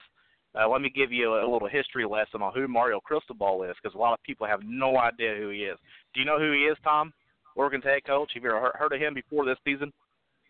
No, you're absolutely right. I hadn't. All right. So Mario Cristobal was the head coach for Florida International for six years, and uh, he got let go after his sixth season, and he became the offensive line coach at Alabama, where he was there for four years. Alabama's offensive line coach. When Willie Taggart took the head coaching job over at Oregon last year, Mario Cristobal went with him to be the offensive coordinator. And now Taggart's at Florida State. Cristobal gets the, uh, head coaching job at Oregon, and that is the reason why they look a lot more physical this year than what we've ever seen Oregon look, because he has an Alabama bloodline as their offensive uh, line coach. So that's the history lesson of Mario Cristobal. He has carried that Alabama mentality basically up to Oregon, and it is working. It's working really good, and they should be undefeated. I mean, they had some bad breaks in that game against Stanford. Uh, they had Stanford down by almost 30 points, and a couple fumbles here, interception there. Stanford comes all the way back and wins that game late. But Oregon should not have lost that game. We should be talking about them being undefeated right now, and that is the Pac-12's only chance of getting into the playoffs. It's not going to happen. That's my that's my point. Uh, uh, the Pac-12 is never going to get any love. Never, never, never going to get any love by the committee as long as we have a four-team uh, playoff. I, I know what we've we've had the discussion about a six or eight-team uh, playoffs, but as long as we have four teams, nobody from the Pac-12 is ever going to get in. That's just how it is. We've just got to be the reality of that. They've got to understand that. Fans got to understand that. And we've we've frankly got to stop talking about the Pac-12 getting into into the, the, the playoffs because it's never going to happen. Anyway, it is what it is. But we talk about the, the other part of the fence, and we've talked about Ohio State. We'll, go, we'll move over to the Big Ten. They play Purdue today. They're on the road against Purdue. Obviously, Purdue is a lot worse than what we thought they were, but Ohio State's kind of where where they we thought they might be. We also kind of thought that this Urban Meyer controversy scandal, if you will, at the beginning of the season would have been a distraction for Ohio State. Clearly has not. Uh, Rick, tonight, ABC, Ohio State, Purdue on the road, uh, really close. Uh, I think here's the thing Purdue has lost. I mean, they're three and three, so they've lost three games. They've won three games. But here's the deal they've lost games very, very, very close. They very much easily could be a 6 and 0 team. Very close uh, to, to being a 6 0 team. That said, strength of schedule, Purdue. So if you have an undefeated Purdue, which you don't, so this is just a hy- hy- hypothetical scenario. If you have an undefeated Purdue and you have an undefeated Ohio State, at the end of the day, Ohio State is going to get into the playoffs. Again, going back to the strength of schedule. So I, I guess the Buckeyes could really use a, a dominant road win since I'm guessing the committee will have questions about Ohio State's defense. But the playoff path is obvious either way here. But at the same time, this is going to be a good game to watch between Purdue and Ohio State. I think it'd be a pretty good game for a while, but I think Ohio State just pulls away late, and just the the, the outcome of this game, I think the final score will be you know not really a blowout. The game's going to be a lot closer really than what the final score is going to indicate, because I just think Ohio State gets it done way. And, and the story of Ohio State anymore, it's not the whole scandal beginning the season with Urban Meyer. It's Nick Bosa uh, leaving school and getting ready for the NFL because he had the abdominal injury, needed surgery, and he, uh, he made a decision to leave school because he's going to be a top five draft pick. So now he's just getting himself ready for the NFL draft. Without Nick Bosa, uh, I don't think Ohio State's defense is a championship contender anymore. They're probably going to make the playoffs if well, they will make the playoffs if they go undefeated. But I think their national title hopes with him just leaving and what he did for that defense uh, takes them out of any chance of winning a national title this year. I think Haskins, their quarterbacks, he, if went for two, he'd be the Heisman front runner. I mean, they're one of the best passing offenses in the country, but they have underachieved in the running game. And now with Nick Bosa leaving, that defense took a huge hit. Now, I mean, he hasn't played since second game of the season or something like that, anyway but I just don't think they have the horsepower on defense anymore to actually be a national title contender. They'll make the playoffs if they win out, but with Bosa leaving, uh, I think their title hopes just went away. Which is opens up a whole other can of worms about why he's leaving to go to the NFL because he's not going to be good in the NFL. But that's just another hot take for another day at another time. We'll come well, back and say do you I think told he's not you. going to be good in the NFL? Because His he can't is. stay healthy, Rick. He can't stay healthy. He can't not stay healthy. And what good does that do to an NFL? team? I guess. it- it- uh, uh, Let me word it this way. He'll be good right, enough well, to then on. what- then you're saying He'll the same thing about Andrew Luck. You're saying Andrew Luck isn't any good now because he can't stay healthy. but he was healthy in Right? college. He he was healthy in college, and he did not leave college early uh, to go. And he was quarterback. There's a big difference between a defensive uh, player know, and a man. I quarterback. mean, if you want to compare players can't, can't stay healthy, and that's the reason why they can or can't be good. I just, we'll just take, we'll just look here. We'll just take a look right get- here in Indiana. We have one of those guys. He'll get on an NFL team. We'll get on an NFL team, but there's no sense in him leaving college early to do that. I I think he's better suited with, I, I with think Ohio that's the right State. decision, honestly. I think it's the exactly the right decision. That's a twenty-five, thirty million dollar decision. He's going to be a top five player. Look, to, three years ago, Jaylon Smith was going to probably be the number one He's pick that year, two and tore his. ACL in the bowl game, and now he's went and it got picked up by the Cowboys in the second round. It's a twenty-five, thirty million dollar decision. I think that is the correct decision. Get yourself right. Get yourself ready for the paycheck and and your your your professional career. And I, I know the the mindset is don't turn your back on your teammates in college. So I don't think he did at all. I think he loves the game. I think he loves his teammates. But at the same time, it's a twenty-five, thirty million dollar decision. What he just did, it's a business decision, and I think it's the right one. Well, I knew it couldn't last. We were getting along way too too easy. We were we were agreeing way too easy. It just never lasted, like an old married couple. But what I what I what, what I am saying is is this. Here's what I'm saying. You you you've talked oftentimes about the resume. It's not what you've done for me overall. It's what have you done for me lately. He's not played since game two. If you're an NFL scout trying to for an NFL player, don't you want to see them, even if you're not finishing college, don't you want to see them play healthy in your final year Well- in, in college? he he's played 30 games for Ohio State, so there's more than enough film on him, and the cat the scouts have seen everything they need to see with him. Uh, he's he's being compared against his brother, and uh, uh, a lot of these scouts are saying that he's actually a lot more athletic and better than his brother Joey Bosa, which is insane because he's he he was wiped out in college. He's great in the NFL right now. They think Nick Bosa in this 30 games of, of, of, uh, of film they have on him right now. You know, are are comparing him to that already. So they they have enough uh, game footage of him. All right, well, we'll let it be at that because we've got to get into some other games here. Um, uh, Matt and I uh, talked, uh, uh, touched a little bit on this game, and that's number nine Oklahoma, uh, five and one at TCU, uh, three and three. Now, here's the thing: um, Oklahoma's playoffs, Big 12 cha- championship is not not really out of the college playoff scenario yet. I really don't think that we're looking at Oklahoma into the playoff. The Sooners certainly could use some help, and that's with the win today. Two straight losses is not going to help their case at all. And TCU, believe it or not, again we look, we look at the record and we think, well, maybe that's that's not the case against a five and one team. TCU, a three and three team, can beat a five and one Oklahoma State today. I mean Oklahoma. I'm sorry, not Oklahoma State. Oklahoma today at noon. I, I just uh, look out for this game. This is one of those upsets, and we'll be talking. About, That's just one other one of our bloodline bets that we're going to talk about with Mo later. I, I would steer clear of this game as far as money wise and as far as covering the spread. And a, win, a loss here is just going to demolish the Sooners.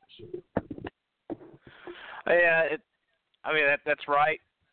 Uh, Oklahoma doesn't play any defense for one, so that's why this game's going to be close. And if you can contain Kyler Murray, and I think TCU kind of can, so this could go either way. I mean, I, what what's the line? Do you, do you have the line in front of you? What's the spread on this game? Uh, I don't I don't have it yet. I was going to pull it up when I have Mo on, so I really don't know. I'm sorry. Uh, well, no worries. I, I think Oklahoma gets it done. But here's the thing: you know, right now Notre Dame is ranked fourth, and that is the wild card. And this whole thing, this whole playoff picture for like for everybody, Notre Dame is the wild card because Notre Dame getting in the playoff is going to leave two conferences out, and it's going to be the Big 12 and the Pac-12. So no Oklahoma, no Oregon, two conferences being out uh, because Notre Dame gets in. Uh, that's what we're really talking about the playoffs right now. Uh, Notre is going to be heavily favored in every game they have left, and teams like Oklahoma and Oregon, uh, as long as Notre Dame stays undefeated, have no shot of getting in. Let's go back out west. We've got uh, Washington and Colorado both. Washington uh, number 15, uh, five and two. Again, going back to that strength of schedule. Colorado not ranked, but they are five and one. Uh, I, you know, again, we were talking about confident statements in the Pac-12. A win could be a, a good winner, but I like Colorado in this game. This is a good good matchup. Colorado is a good team. They really are. I like Colorado too. They are a really good team. It, I'm about to hang up here in like four minutes because of the amount of times I have like agreed with you today. Uh, I like Colorado too because I just think Washington got beat up so bad last week by Oregon that Washington is going to have a hangover this week. I think Colorado is going to sneak away with one here. Well, we got a couple more team, uh, teams uh, games I wanted to talk about. Certainly in the Big Ten. Uh, let's let's move on over to Penn State. Penn State at IU. My Indiana Hoosiers. Penn State obviously uh, four and two, ranked number eighteen. Indiana four and three, not ranked. Uh, but P- uh, Penn State can still call its way back into the NY six again. But remember what I said at the beginning of the season that Indiana is still a good team, and they're getting better and better. And I, I know I'm an Indiana homer. I graduated from IU. I, I, there's no there's no secrets there. There's no hidden cloths there. So obviously, I'm going to be rooting for the Hoosiers here from the fan base. But also uh, at the same time, I honestly truly believe that Indiana can beat Penn State based on what they've shown us so far this year. I think IU has a, enough talent to keep it close but I think Penn State gets the win. I'm I'm with you. It'd be great to see IU get a win against Penn State. Uh, IU's two wins away from being bowl eligible. You know, and some you know the games are dwindling down here, so they need to get a couple more wins somewhere. I like to see them get about three or four more wins actually. Uh, I don't think it'll happen today, but I do think they have enough talent to uh, keep it close against Penn State. Well, we saw what happened last week against Iowa, a total shellacking, if you will, and it was a very good reason why Iowa is ranked number 19. Right. They they go against Maryland. Well, that's why I, uh, that's why I just kind of lack lack confidence in IU, you know. So that's why they have enough talent. They're talented to keep it close against Penn State, but they have games like they did against Iowa, and that's why I just kind of lack confidence. Well, speaking of Big Ten teams with NY6 aspirations, I certainly think the Hawkeyes can get it done. They play Maryland today. What are your thoughts? Yeah, I'm not sure what happened to Maryland after that big win against Texas in Week One, but I think Iowa's going to get it. They shouldn't have any problem with Maryland. Uh, I don't know what that says about Texas football. You know, losing to Maryland two straight years, first game of the season, but those two programs, Texas, Maryland, kind of went the other way since that game. So uh, I don't think Iowa has any problems at all today against Maryland. Uh, yeah, I don't think this. I mean, it's Maryland. Come on, you talk about some give me wins. The- Right, it's right, it's Maryland. Come on. so, so we're waiting on on Mo from the BS Sports Show to give us a call. Ricky can certainly hang around. We're just going to be talking uh, some more NFL. Ed could not join us. He uh, uh, is in New York City. His son is actually running, I believe, in the New York City Marathon. He's also uh, I think he said it was his anniversary or something like that. I, I can't remember exactly, but he was unable to join us, so we're not really going to have an official NFL segment uh, today. But um, what are your thoughts about your Lions coming off of a bye? Uh, they're starting to t- tur turn things up a few ticks. Well, uh, I was saying, you know, when they beat Green Bay, I'm like, why are they beating the good teams like New England and Green Bay, and they they can't like you know get it together against these uh scrub teams like the Jets and the Niners and everything right now. I, I don't. I, that I, I don't understand. So I, are we considering the Dolphins a good team this year so far? They don't look too bad. Maybe this is one of these teams the Lions can get a win against because we're considering the Dolphins to be good. So I think the uh, the Lions uh, can get it done against the Dolphins. I'm just not sure because of how inconsistent they have looked so far.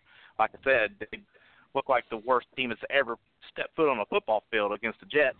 And then since then, they've looked a lot better. They should have beat Dallas. Uh, they, they could have beat San Fran. You know, these are late losses where they had leads, and uh, but they didn't let New England off the ground. And same way against Green Bay, basically, they look great against those teams. So they look good against the elite teams in the NFL, and not so much against the uh, lower end teams. So I, I I don't know what to say about the Lions in this game. I mean, I, as a fan, I'm going to pick them to win, but I don't really know for sure. I don't have much confidence in them just yet. Well, and, and, and I tell you what, talk about teams that came away, uh, came awake. Is that a word? Can I say that? Came awake, come awoke, come awoke. awoke. Woken. they awoke. The Denver Broncos, they awoke. Are you are you there, Rick? Yeah, I'm here. Everything just kind of cut out. That is weird. Yeah. That is weird. Anyway, I, I did not hear what you said, but go ahead. Uh, repeat what you said. I didn't sir. say anything. It, I didn't say anything. Just uh, you were talking, everything kind of just cut out. So I just stood by. Sound like my ex-wife. Every time you talk, That's everything right. cuts out. I can't hear a word you say. well, anyway, we were So- talking about the uh, Woken Denver Broncos, but then that's where it ended. I didn't hear what happened after that. no, that's what I said. They something happened. They got a shot in the arm. Did you see the game on Thursday night? The Broncos game? I did not watch the game Thursday night. I I know that the the Cardinals are could probably get beat by a good 5A powerhouse high school football team because the Cardinals were that bad this year. Uh, I know what happened in the game. Uh, I I know that uh, Rosen went out because of a toe injury, but that's really th- that whole thing where you're embarrassed to be on the field. So I'm just going to walk off and say it's an injury. Uh, Cardinals look bad. I I don't give the Broncos any credit for anything they did in that game because the Cardinals are just horrible. you know, Josh Rosen is saying, "Can I get my money back? Can I just give the back? Can I go Right. somewhere else? I don't want to be here anymore. It's not what I I almost signed up like you for." can't even stay on the radio because of, Josh Rosen, but I just leave it. Well, you know, Actually, here- you can say it. I just no, but the, the time has passed, so I won't even say it now. He shouldn't. He shouldn't even be playing right now. He should. Uh, um, um, brain fart. I am so sorry. I should know his name, but the quarterback. Uh, what's not Stafford because that's who- no, no, no, no. I'm talking about uh, Arizona's quarterback, Josh Rosen, not Joshua. No, the other guy. Sam Bradford. Oh, that's who it is. Why do I always get Sam Bradford and your quarterback with the Lions mixed up? I don't know why I always do I have that. no I idea do. because they because one quarterback is really good and one quarterback is always injured. So I I don't know. well, any which way, it's way too early for uh, for uh, Josh to be playing uh, with the Arizona uh, Cardinals. We're standing by for Mo from the BS Sports Show. Uh, Rick uh, Riggin, executive producer of The Balance. We're going to be bringing back Breaking Rank this Wednesday. Fingers crossed. Uh, are, are we still on track for that, sir? I think we're on track. It's looking good. Looking good. Looking good. You know, let's talk a little bit about the World Series coming up. We do not know who's going to be representing the National League, but we do know that the Boston Red Sox pulled off a win. Let's talk a little bit about that series. Did you happen to watch? I know you've got to be rooting for the Brewers, especially what happened between the Braves and the Dodgers. You definitely got to be uh, rooting for the Brewers, and this is a good story. I personally am rooting for the Brewers. I'm a National League fan. I'm a Cardinal fan. I, nothing against the Dodgers. I mean, they've been here, done that before. I think any uh, major media outlet or anybody that's selling advertising uh, for the World Series and coverage wants to see uh, the East Coast West Coast big market, uh, if you will, uh, the Dodgers and the Red Sox. Obviously, if you're a Yankees fan, uh, you are not rooting for the Red Sox, but the Brewers is a good feel story. Good feel good story. Good feel story. I am rooting for the Brewers in this series because I think they're you know, National League guy too. Being a Braves fan, I think they're a, a really fun team to watch. Uh, but my whole thing with baseball this year is it, it doesn't ma- it didn't matter between the Red Sox, Yankees, or Astros which one of those three got into the World Series. There is not one team in the National League that can win more than one game against either of those three. So it's going to be a, Red Sox World Series this year. They're going to win it. Uh, it could be a sweep. It doesn't matter if the uh, Dodgers or Brewers get in. Uh, maybe one one of the other wins one game against the Red Sox. I just think the Red Sox are that good. Like I said, I thought the Red Sox, Yankees, and Astros, all three, were just good enough to uh, nobody in the National League this year would touch either one of those three. So it, it's going to be a Red Sox World Series. But uh, yeah, I'm just rooting for the Brewers to get in. It'd be nice to see, and you know the Dodgers spend all this money and all these uh, big name players and everything, and just them once again not getting to the World Series would be perfect. Well, yeah, the Dodgers just they always get there, but they don't ever quite get there. What was the team you were asking me about the spread? Was it Oklahoma TCU spread? Was that what you were asking me about? Yeah. Yep. Yeah, TCU. There, everybody says uh, TCU is going to cover the spread. It's at seven and a half. So TCU plus seven and a half is, is where where Vegas. I, I got the Vegas side up. That's what Vegas is saying. So that's what we're going to go with. Uh, yeah, I think Oklahoma would cover that. I, I think uh, two touchdown win for Oklahoma, ten points, two touchdowns. I, I think Oklahoma would cover that. Well, we'll see what what goes on, and I'll tell you what. While we're standing by for Mo from the BS Sports Show, uh, Mo uh, is our official uh, betting expert. He's going to talk with us a little bit about uh, Major League Baseball uh, as well. But uh, let's talk a little bit about why we've got this up here and why we're standing by for Mo. Nine one seven eight nine eight five one six is our digits. If you want to talk some college football or NFL with myself and Rick. let's talk a little bit about some of these these spreads. It looks like Auburn at Mississippi. Um, Mississippi to cover, but uh, plus five, uh, but certainly with a loss there. I think most people would agree with that. Yeah, I, I don't know what to make of Auburn this year. Now they look so good in the season against Washington, and now they just kind of fallen apart. Uh, I don't think they're going to play Alabama that tough this year in the Iron Bowl last game of the season. I think Auburn, just the way they've looked these past few weeks, could lose this game pretty easily. So when we look at the Michigan Michigan State game, that spread is seven and a half with Michigan State to cover, with Michigan State with a loss. Yeah, it's another one I I I like this because they're rivals. Maybe that's why Michigan State hangs around this game, and everybody wants just to look back and what Harbaugh's done against the rivals. Can't beat Michigan State or Ohio State. Uh, I, I I think they just kind of roll over Michigan State today. I, I think they they get it done. They win. They win big only because Harbaugh is going to go out there and just really make a statement this year. You know, it's a rival game. He's going to prove a point finally. I think he, they're going to win big against Michigan State. Well, let's talk a little bit. Uh, we got Mo from the BS Sports Show uh, joining us now. Mo, I know you're driving, and uh, we're going to get into some of our betting and bloodlines as well. But uh, thank you so much for joining us, uh, uh, self and Rick Riggin. We were just talking a little bit about the Milwaukee Brewers and the Dodgers, uh, as we titled the show, uh, "The Brewers Dodged a Bullet." But I tell you what, I like this story.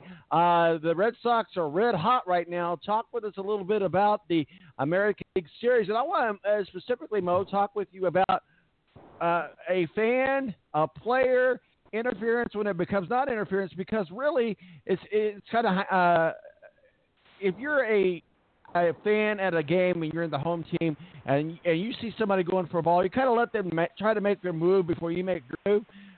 I, I know that this should have been a home run, a two-run home run, and I think that could have changed the outcome of this uh, American League Series. We look, and you're a Cubs fan. We look back at Bartman. Is this a Bartman scenario with the Astros and Boston, and Boston uh, obviously eventually going on to win and, and get into the World Series? Do you think that changed the course of history for the Astros? Uh, definitely changed the course of that game. The uh, you know we talk a lot of times about uh, we looked at Jeffrey Maier back with the Yankees, but he had his hand out into the uh, you know the playing field out over the uh, fence. You know at this point, uh, you see a guy like Mookie Betts, his glove was actually in the stands, so technically it was in the fans uh, area. So I don't have a I don't have an issue with it being a home run at that point because his glove was in the area of where the fans are. You don't like it, put up a taller wall or move the fans back away where they can't reach like that. But he was in the fans area at that point, so I think that easily should have been a home run. So we'll see. Uh, it's certainly one of those games that we'll be talking about through history. Man, the Brewers come alive at the plate last night. Uh, they have uh, opened up the doors. They're one game away away from getting to the World Series. Myself, I would love to see this uh, uh, Brewers team. I think the Red Sox are so hot right now. I don't know if anybody can stop them. Uh, but the Dodgers and the Red Sox, I think, is what America media wants to see. But I think us here in the Midwest, us that like those feel good stories of the underdog, this Brewers uh, team reminds me a lot of the Royals team a couple of years ago. Yeah, they do. I mean, they're uh, they have uh, a lot of mishmash parts put together to uh, put this group together. You know, the Dodgers are a team that spends money, so are the Red Sox. Uh, but you know, when it comes time to see two teams show down, I don't know that America wants to see the Milwaukee Brewers show down with the Boston Red Sox. I think people want to see the Dodgers and the Red Sox. Uh, you know, and being a Cubs fan, I, I'd rather see the Brewers lose. I don't want somebody else coming in there with a championship uh, in the Central Division, so I'd rather see the Brewers lose it. Rick Riggin, executive producer and uh, host of Breaking Rank, and we're getting into some college football talk. But Rick, uh, what do you got for Mo? We're going to get into some of our betting bloodlines here. I've got the spreads up for Mo uh, to help him out along the way because I know he's driving. Appreciating some, taking some time to, to jump on with us and, and help us where to spend our money and where not to spend our money. But Rick, what do you got for Mo? Well, it was actually a, a reverse Bartman. You know that that's the terminology used for that that, that play. But uh, uh, Mo, uh, I guess my question is: anytime if you're a player, I, I know he reached over the wall and kind of in the fans area to make the play, but isn't that really all a part about baseball? Uh, if you have a chance to make the play, it, uh, shouldn't you be given that chance? I mean, it shouldn't just be you're in the fans area now, so it should be considered a home run or, whatever. I, I still think it was the right call. I think it was fan interference. I mean, I, I can't remember if you agree or disagree with that in what you said a little bit ago, but I just think anytime you have a chance to make the play on the ball, you should be given that chance. No, I mean I, I think you should be able to make a, a play on the ball too. But I think that you know, just like where uh, Houston used to have the hill and the flagpole in center field, that was an obstacle. When you reach your hand into the area where the fans sit, that's part of the obstacle of making the play. We see guys do it in foul balls all the time. You know, you, you that's part of the obstacle now. If a fan would have reached over the wall, I agree that he should have had every right to continue to make that play unobstructed. But you know, the ball was where the ball was. The ball was a home run, so uh, he was trying to take that away. So I think the fans' the arms there are an obstacle, and he didn't make the play. Uh, in worst case, it should have been a ground rule double, but probably a home run uh, you know, again, if a fan would have reached out to impede him making a play, I, I agree it should have been an out. But he was in the fans area at that point, making the play again with the fans as part of the obstacle, making it, and he didn't do it. Mo, do you think this is anything to do? Is this is this at all like Bartman, or are we just reading into that because we're familiar with the Bartman story?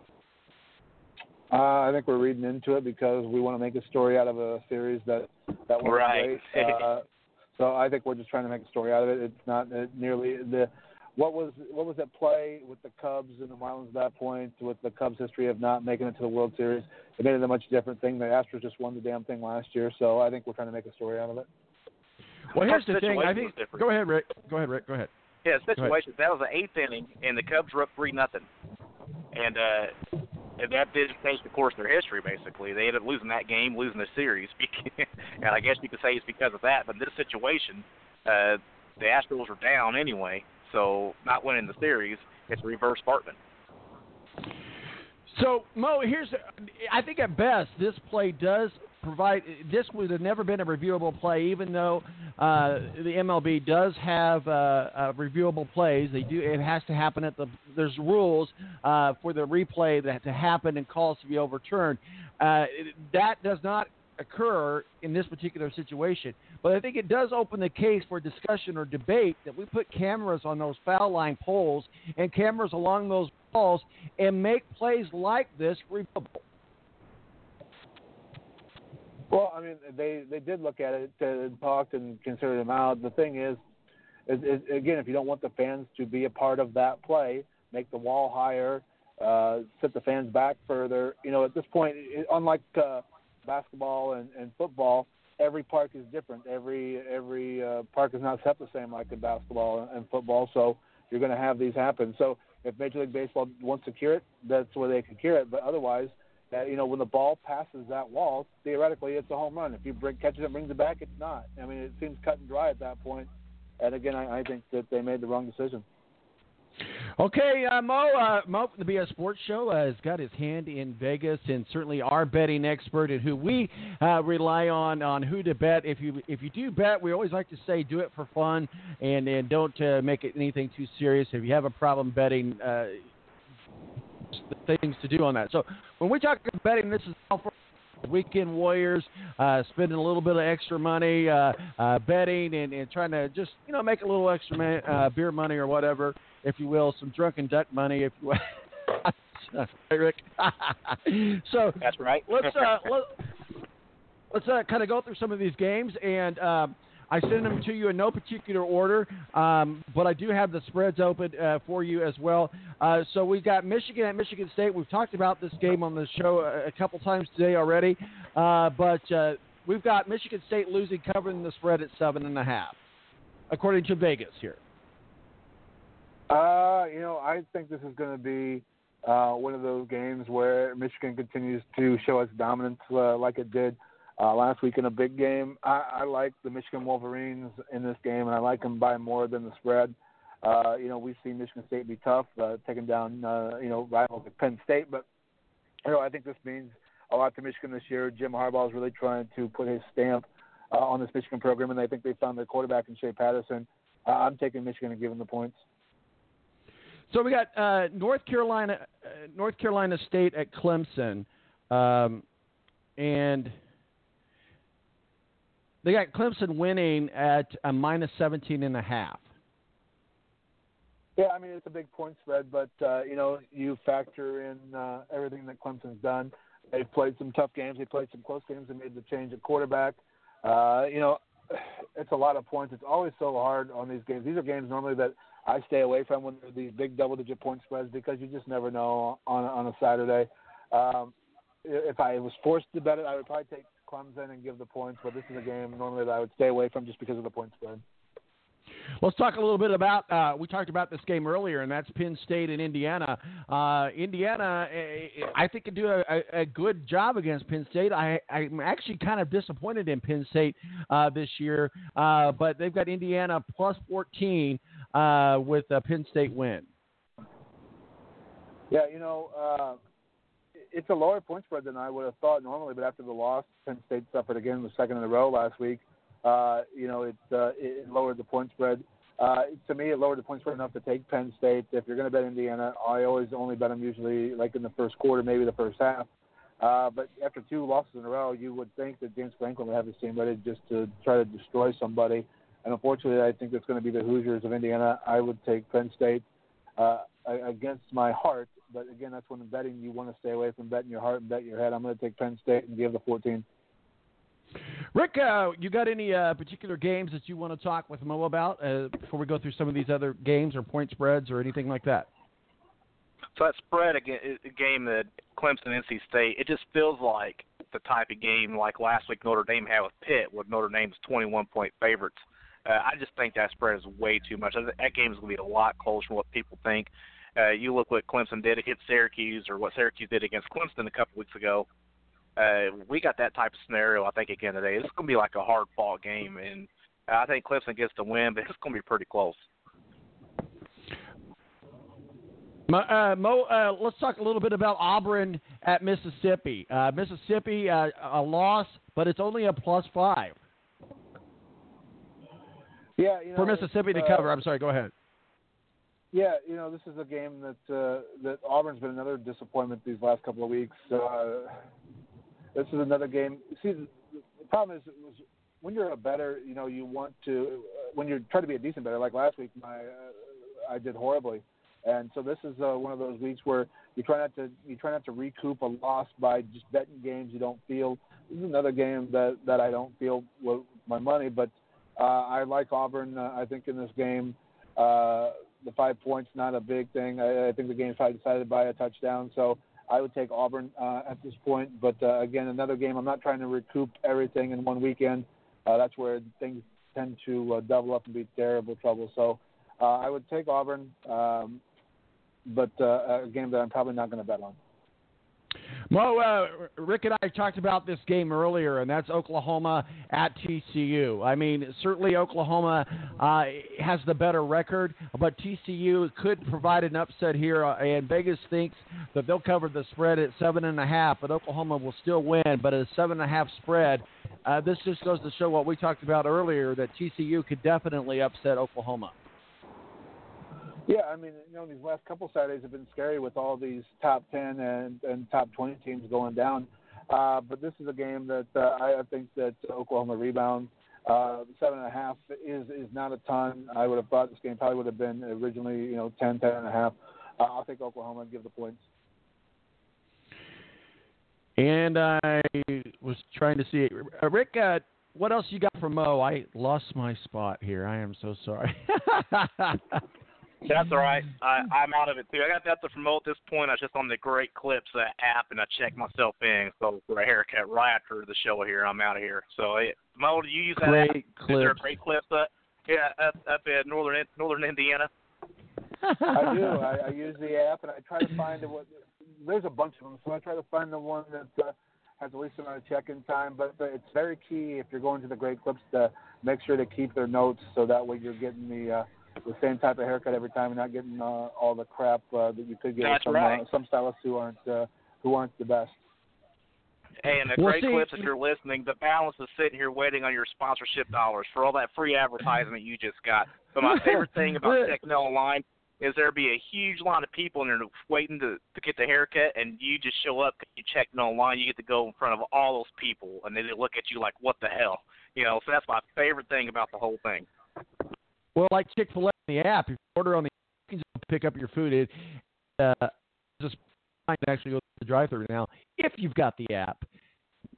By golly, Chick Fil A Wow. breakfast. We're going to get all kinds of sponsors here. Chick Fil A, Sports Clips is who I go get my Right.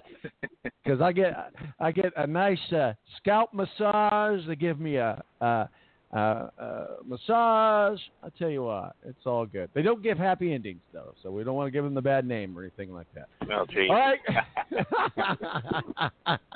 All right, Mo, let's get into some of these NFL games. Tennessee and the Chargers across the pond in London.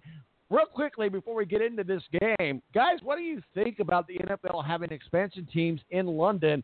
I, I, I as you all know, I'm a big fan of Clay Travis. He's actually he's actually over there this week. Been doing a show all week from there.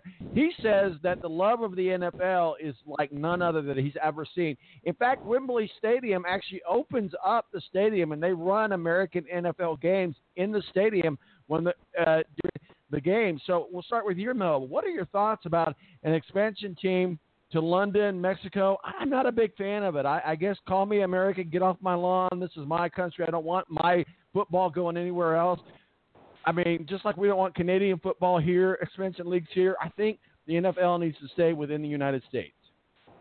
Give Honolulu Well, a team. Yeah, you know, it's it's it's been okay because of uh, you know it's not there all the time, and I, that's you know ticket prices for last week's game were the highest they've ever been. But if you give them eight games, does that uh, does that hurt it somewhat? The specialness of it. Uh, I mean, the thing is with it, I don't think you have to worry uh, immediately because uh, Sean Khan, the owner of the Jacksonville Jaguars, has rescinded his offer to buy Wembley Stadium, uh, which I think uh, shows that Jacksonville is probably not going to be the team that does go over there, which has been the rumored team for how many years now. So I think uh, Shad Khan not wanting to buy Wembley Stadium and rescinding his offer will keep all the teams uh, in the USA for at least right now. Mo, what are your thoughts about uh, the NFL getting expansion teams across the pond? You mean Rick? You mean me? Yeah, Rick. You know, uh, you know, Uh, you know, I'm actually cool with it. Uh, it's just uh, how's it going to work with the travel and the time difference? But uh, you know, waking up at like you know my time anyway, eight o'clock in the morning on Sundays and there's football on is actually like great. I, I love that. So so in that sense, I'm, I'm cool with it. Uh, I mean, I'm not uber American thinking that American football should just be here in in the 48 states, or maybe we give Alaska and Hawaii a team or something to keep it here to 50 states. If it wants to expand to London, I, I'm cool with it. I just don't know how it'll work with the time difference and the what effect it'll have on teams that traveling and the time difference and everything. Well, that story's been yet to be told, Mo. Let's go ahead and put our money down on some uh, uh, games. Uh, we'll talk about that game there. Uh, uh, the L.A. Chargers uh, minus six and a half is the spread from Vegas. Uh, I like the Chargers in the game. Uh, you know, Tennessee's output the last couple weeks has not been great. Uh, the one thing I like that the Chargers did is after the game in Cleveland, they spent four days in Cleveland uh, last week and then made the trek over to London, so they didn't have to go all the way back to the West Coast. I think that helps them somewhat uh, as well. I like the Chargers, their offense. Uh, I like the Chargers in this game, and I give the points.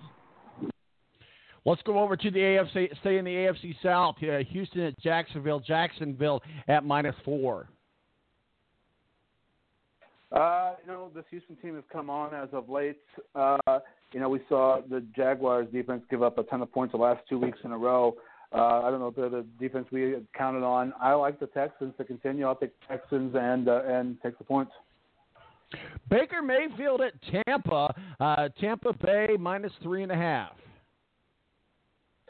Uh, you know, Tampa has uh, has been uh, mediocre at best lately. Um, you know, even though they had a setback last week, I like the uh, I like the Cleveland Browns in this game. I'm going to take the Browns and take the points.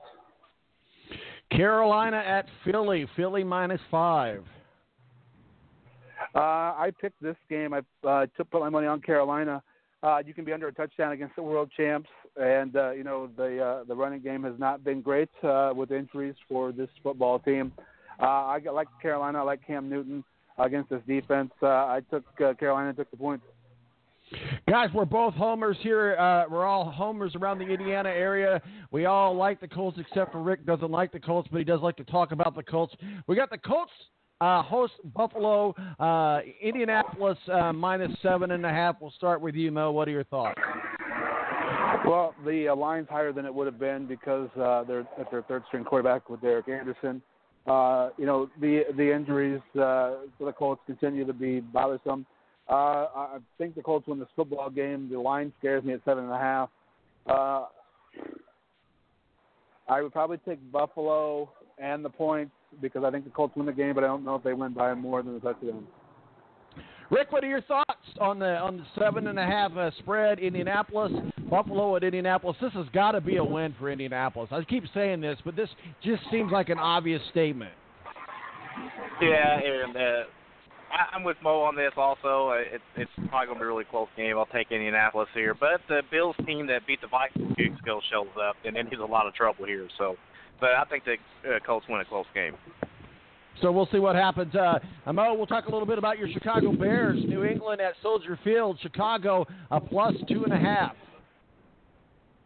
Yep, uh, game that I will not be betting. I, I you know, Khalil Mack's been uh, nicked up, and I don't know how that affects the uh, Bears defense. Uh, you know, the Bears are getting points at home, but it doesn't seem like enough. Um, if I had to bet the game, I would probably take New England, but it's a game I'm staying away from. Uh, we're going to go to Rick's Lions. Lions at Miami Dolphins. Miami plus three. Uh, you know, uh, the Lions have, have been a very Jekyll and Hyde team, uh, but I'm I'm taking the Lions. I'm giving the points. I think this is a Lions victory. Rick, what are your thoughts on your Lions and the Miami Dolphins this weekend? Agree. Even though earlier I said I didn't know what to make of them just yet because you know they play great against New England and, and Green Bay, but these lower level teams they can't really seem to get it going against. But uh, I, I'll go with Mo. If the spread's three, I think the Lions win by a touchdown. Interesting game here. Um, we'll kind of wrap things up here because I know that uh, Rick's got to get a haircut and Mo's driving. But I do want to get uh, thoughts on these uh, L.A. Rams. They are real deal. They are legit. They're at San Francisco. The spread is nine and a half. Uh, San Francisco. Yeah, you know, I I wonder what C.J. Beathard is going to show up. Uh, you know, he was able to hang with the Packers last week. Uh, you know, Rams continue to win. I, I don't like the spread, but I do like the Rams a lot. I'm going to take the Rams and give the nine and a half. All right, let's get the Monday night game. The Giants at Atlanta. Atlanta. I mean, the Giants are are not good at all. Uh, Falcons are doing all right. Atlanta minus four. I don't like either one of these teams, quite honestly. I think they're both uh, terrible at this point. Uh, but uh, Atlanta is at home. You usually give three for that, and I think they win the game for the extra point. So I will take Atlanta and give the four points. All right, guys, thumbs up, thumbs down. Rick, the Milwaukee Brewers go on to the World Series tonight. We'll find that out. Uh, thumbs up, thumbs down. The Brewers go to the World Series. Thumbs down. I think the Dodgers get it done. Mo, thumbs up, thumbs down. The Brewers go to the World Series. Thumbs down. I think the uh, Dodgers get it done. I, as always, am the anomaly between the two of you. I'm going to go with thumbs up just because I like this story, and I think it, would be a lot. I just think it'd be fun to see the Brewers, and I'm I'm the I'm the underdog uh, in this story. Uh, Rick, uh, any final words of wisdom other than going to Great Clips and check in on the app before you get your haircut? Uh, no, uh, I just hope the Irish can cover the spread today against the bye and uh, get a big win. They, they go either way, win, win or lose today. So uh, I would just say be good to everybody, and I'll just uh, talk to you on Wednesday. Sounds good. We look forward to it. And I promise not to have too many more drunken ducks. Uh, that was enough for me last night. all right, all right, Rick. We'll talk to you soon. Mo, Mo, where can people find your work and your masterpieces, sir? Well, if you head over to my Twitter account now, go to my pinned tweet and uh, retweet it. Uh, the uh, the Powerball ticket, maybe you can share with me in, in the millions if we win tonight. Absolutely, and to bring you into the loop of the story of the drunken duck, I'll send you a picture uh, afterwards. I'm going to actually post one on the balance as well. I was out last night with some friends at Paneri uh, Brothers uh, Deli here, and we had some drinks, and they made a drink uh, for us uh, that has various different liquors in it. I got the list here; I could read it to you, but uh, and then it kind of looks like a lagoon, and they put these little uh, rubber duckies in the drink, and uh, it's one of those drinks that uh, start out real nice, but uh, after you've had a couple of them, they uh, there's a reason they call them the drunken ducks. We'll leave it at that. So anyway, so so Mo, you have yourself a good weekend, and uh, we'll look for talking with you again soon, sir. Bye, buddy. You too. All right, buddy. Mo from the BS Sports Show joins us. Guys, it's going to wrap it up, put bow on it. We got the clock has run out on us. Thank you to Matthew Embry, our official IndyCar contributor, uh, talking a little bit about the IndyCar funny season, if you will. A lot going on there, certainly, as we uh, learned and talked about. No Fernando Alonso. That's what we learned about with IndyCar today. NASCAR, the round of eight in Kansas. Uh, certainly, uh, we talked about with that with Steve Wilson of Speedway Digest. Check them out, speedwaydigest.com. Rick Riggin, host of Breaking Rank on Wednesday nights here, and executive producer of The Balance. Talking college football, I'm Mo from the BS Sports Show. Uh, just talking with us on where to bet our money at and, and talking with us a little bit about the World Series and what's going on there. Make sure you follow us on Twitter, at Twitter, at T Balance. Uh, you can you can really find us anywhere. Uh, but uh, breaking rank uh, this breaking rank this Wednesday eight o'clock. Make sure that you join us. My name's Tom Marquis. don't have too many drunken ducks and drive it isn't cool. We'll talk with you soon. Remember to download our podcast. My name's Tom Marquis, El Presidente. I'm out of here. Deuces.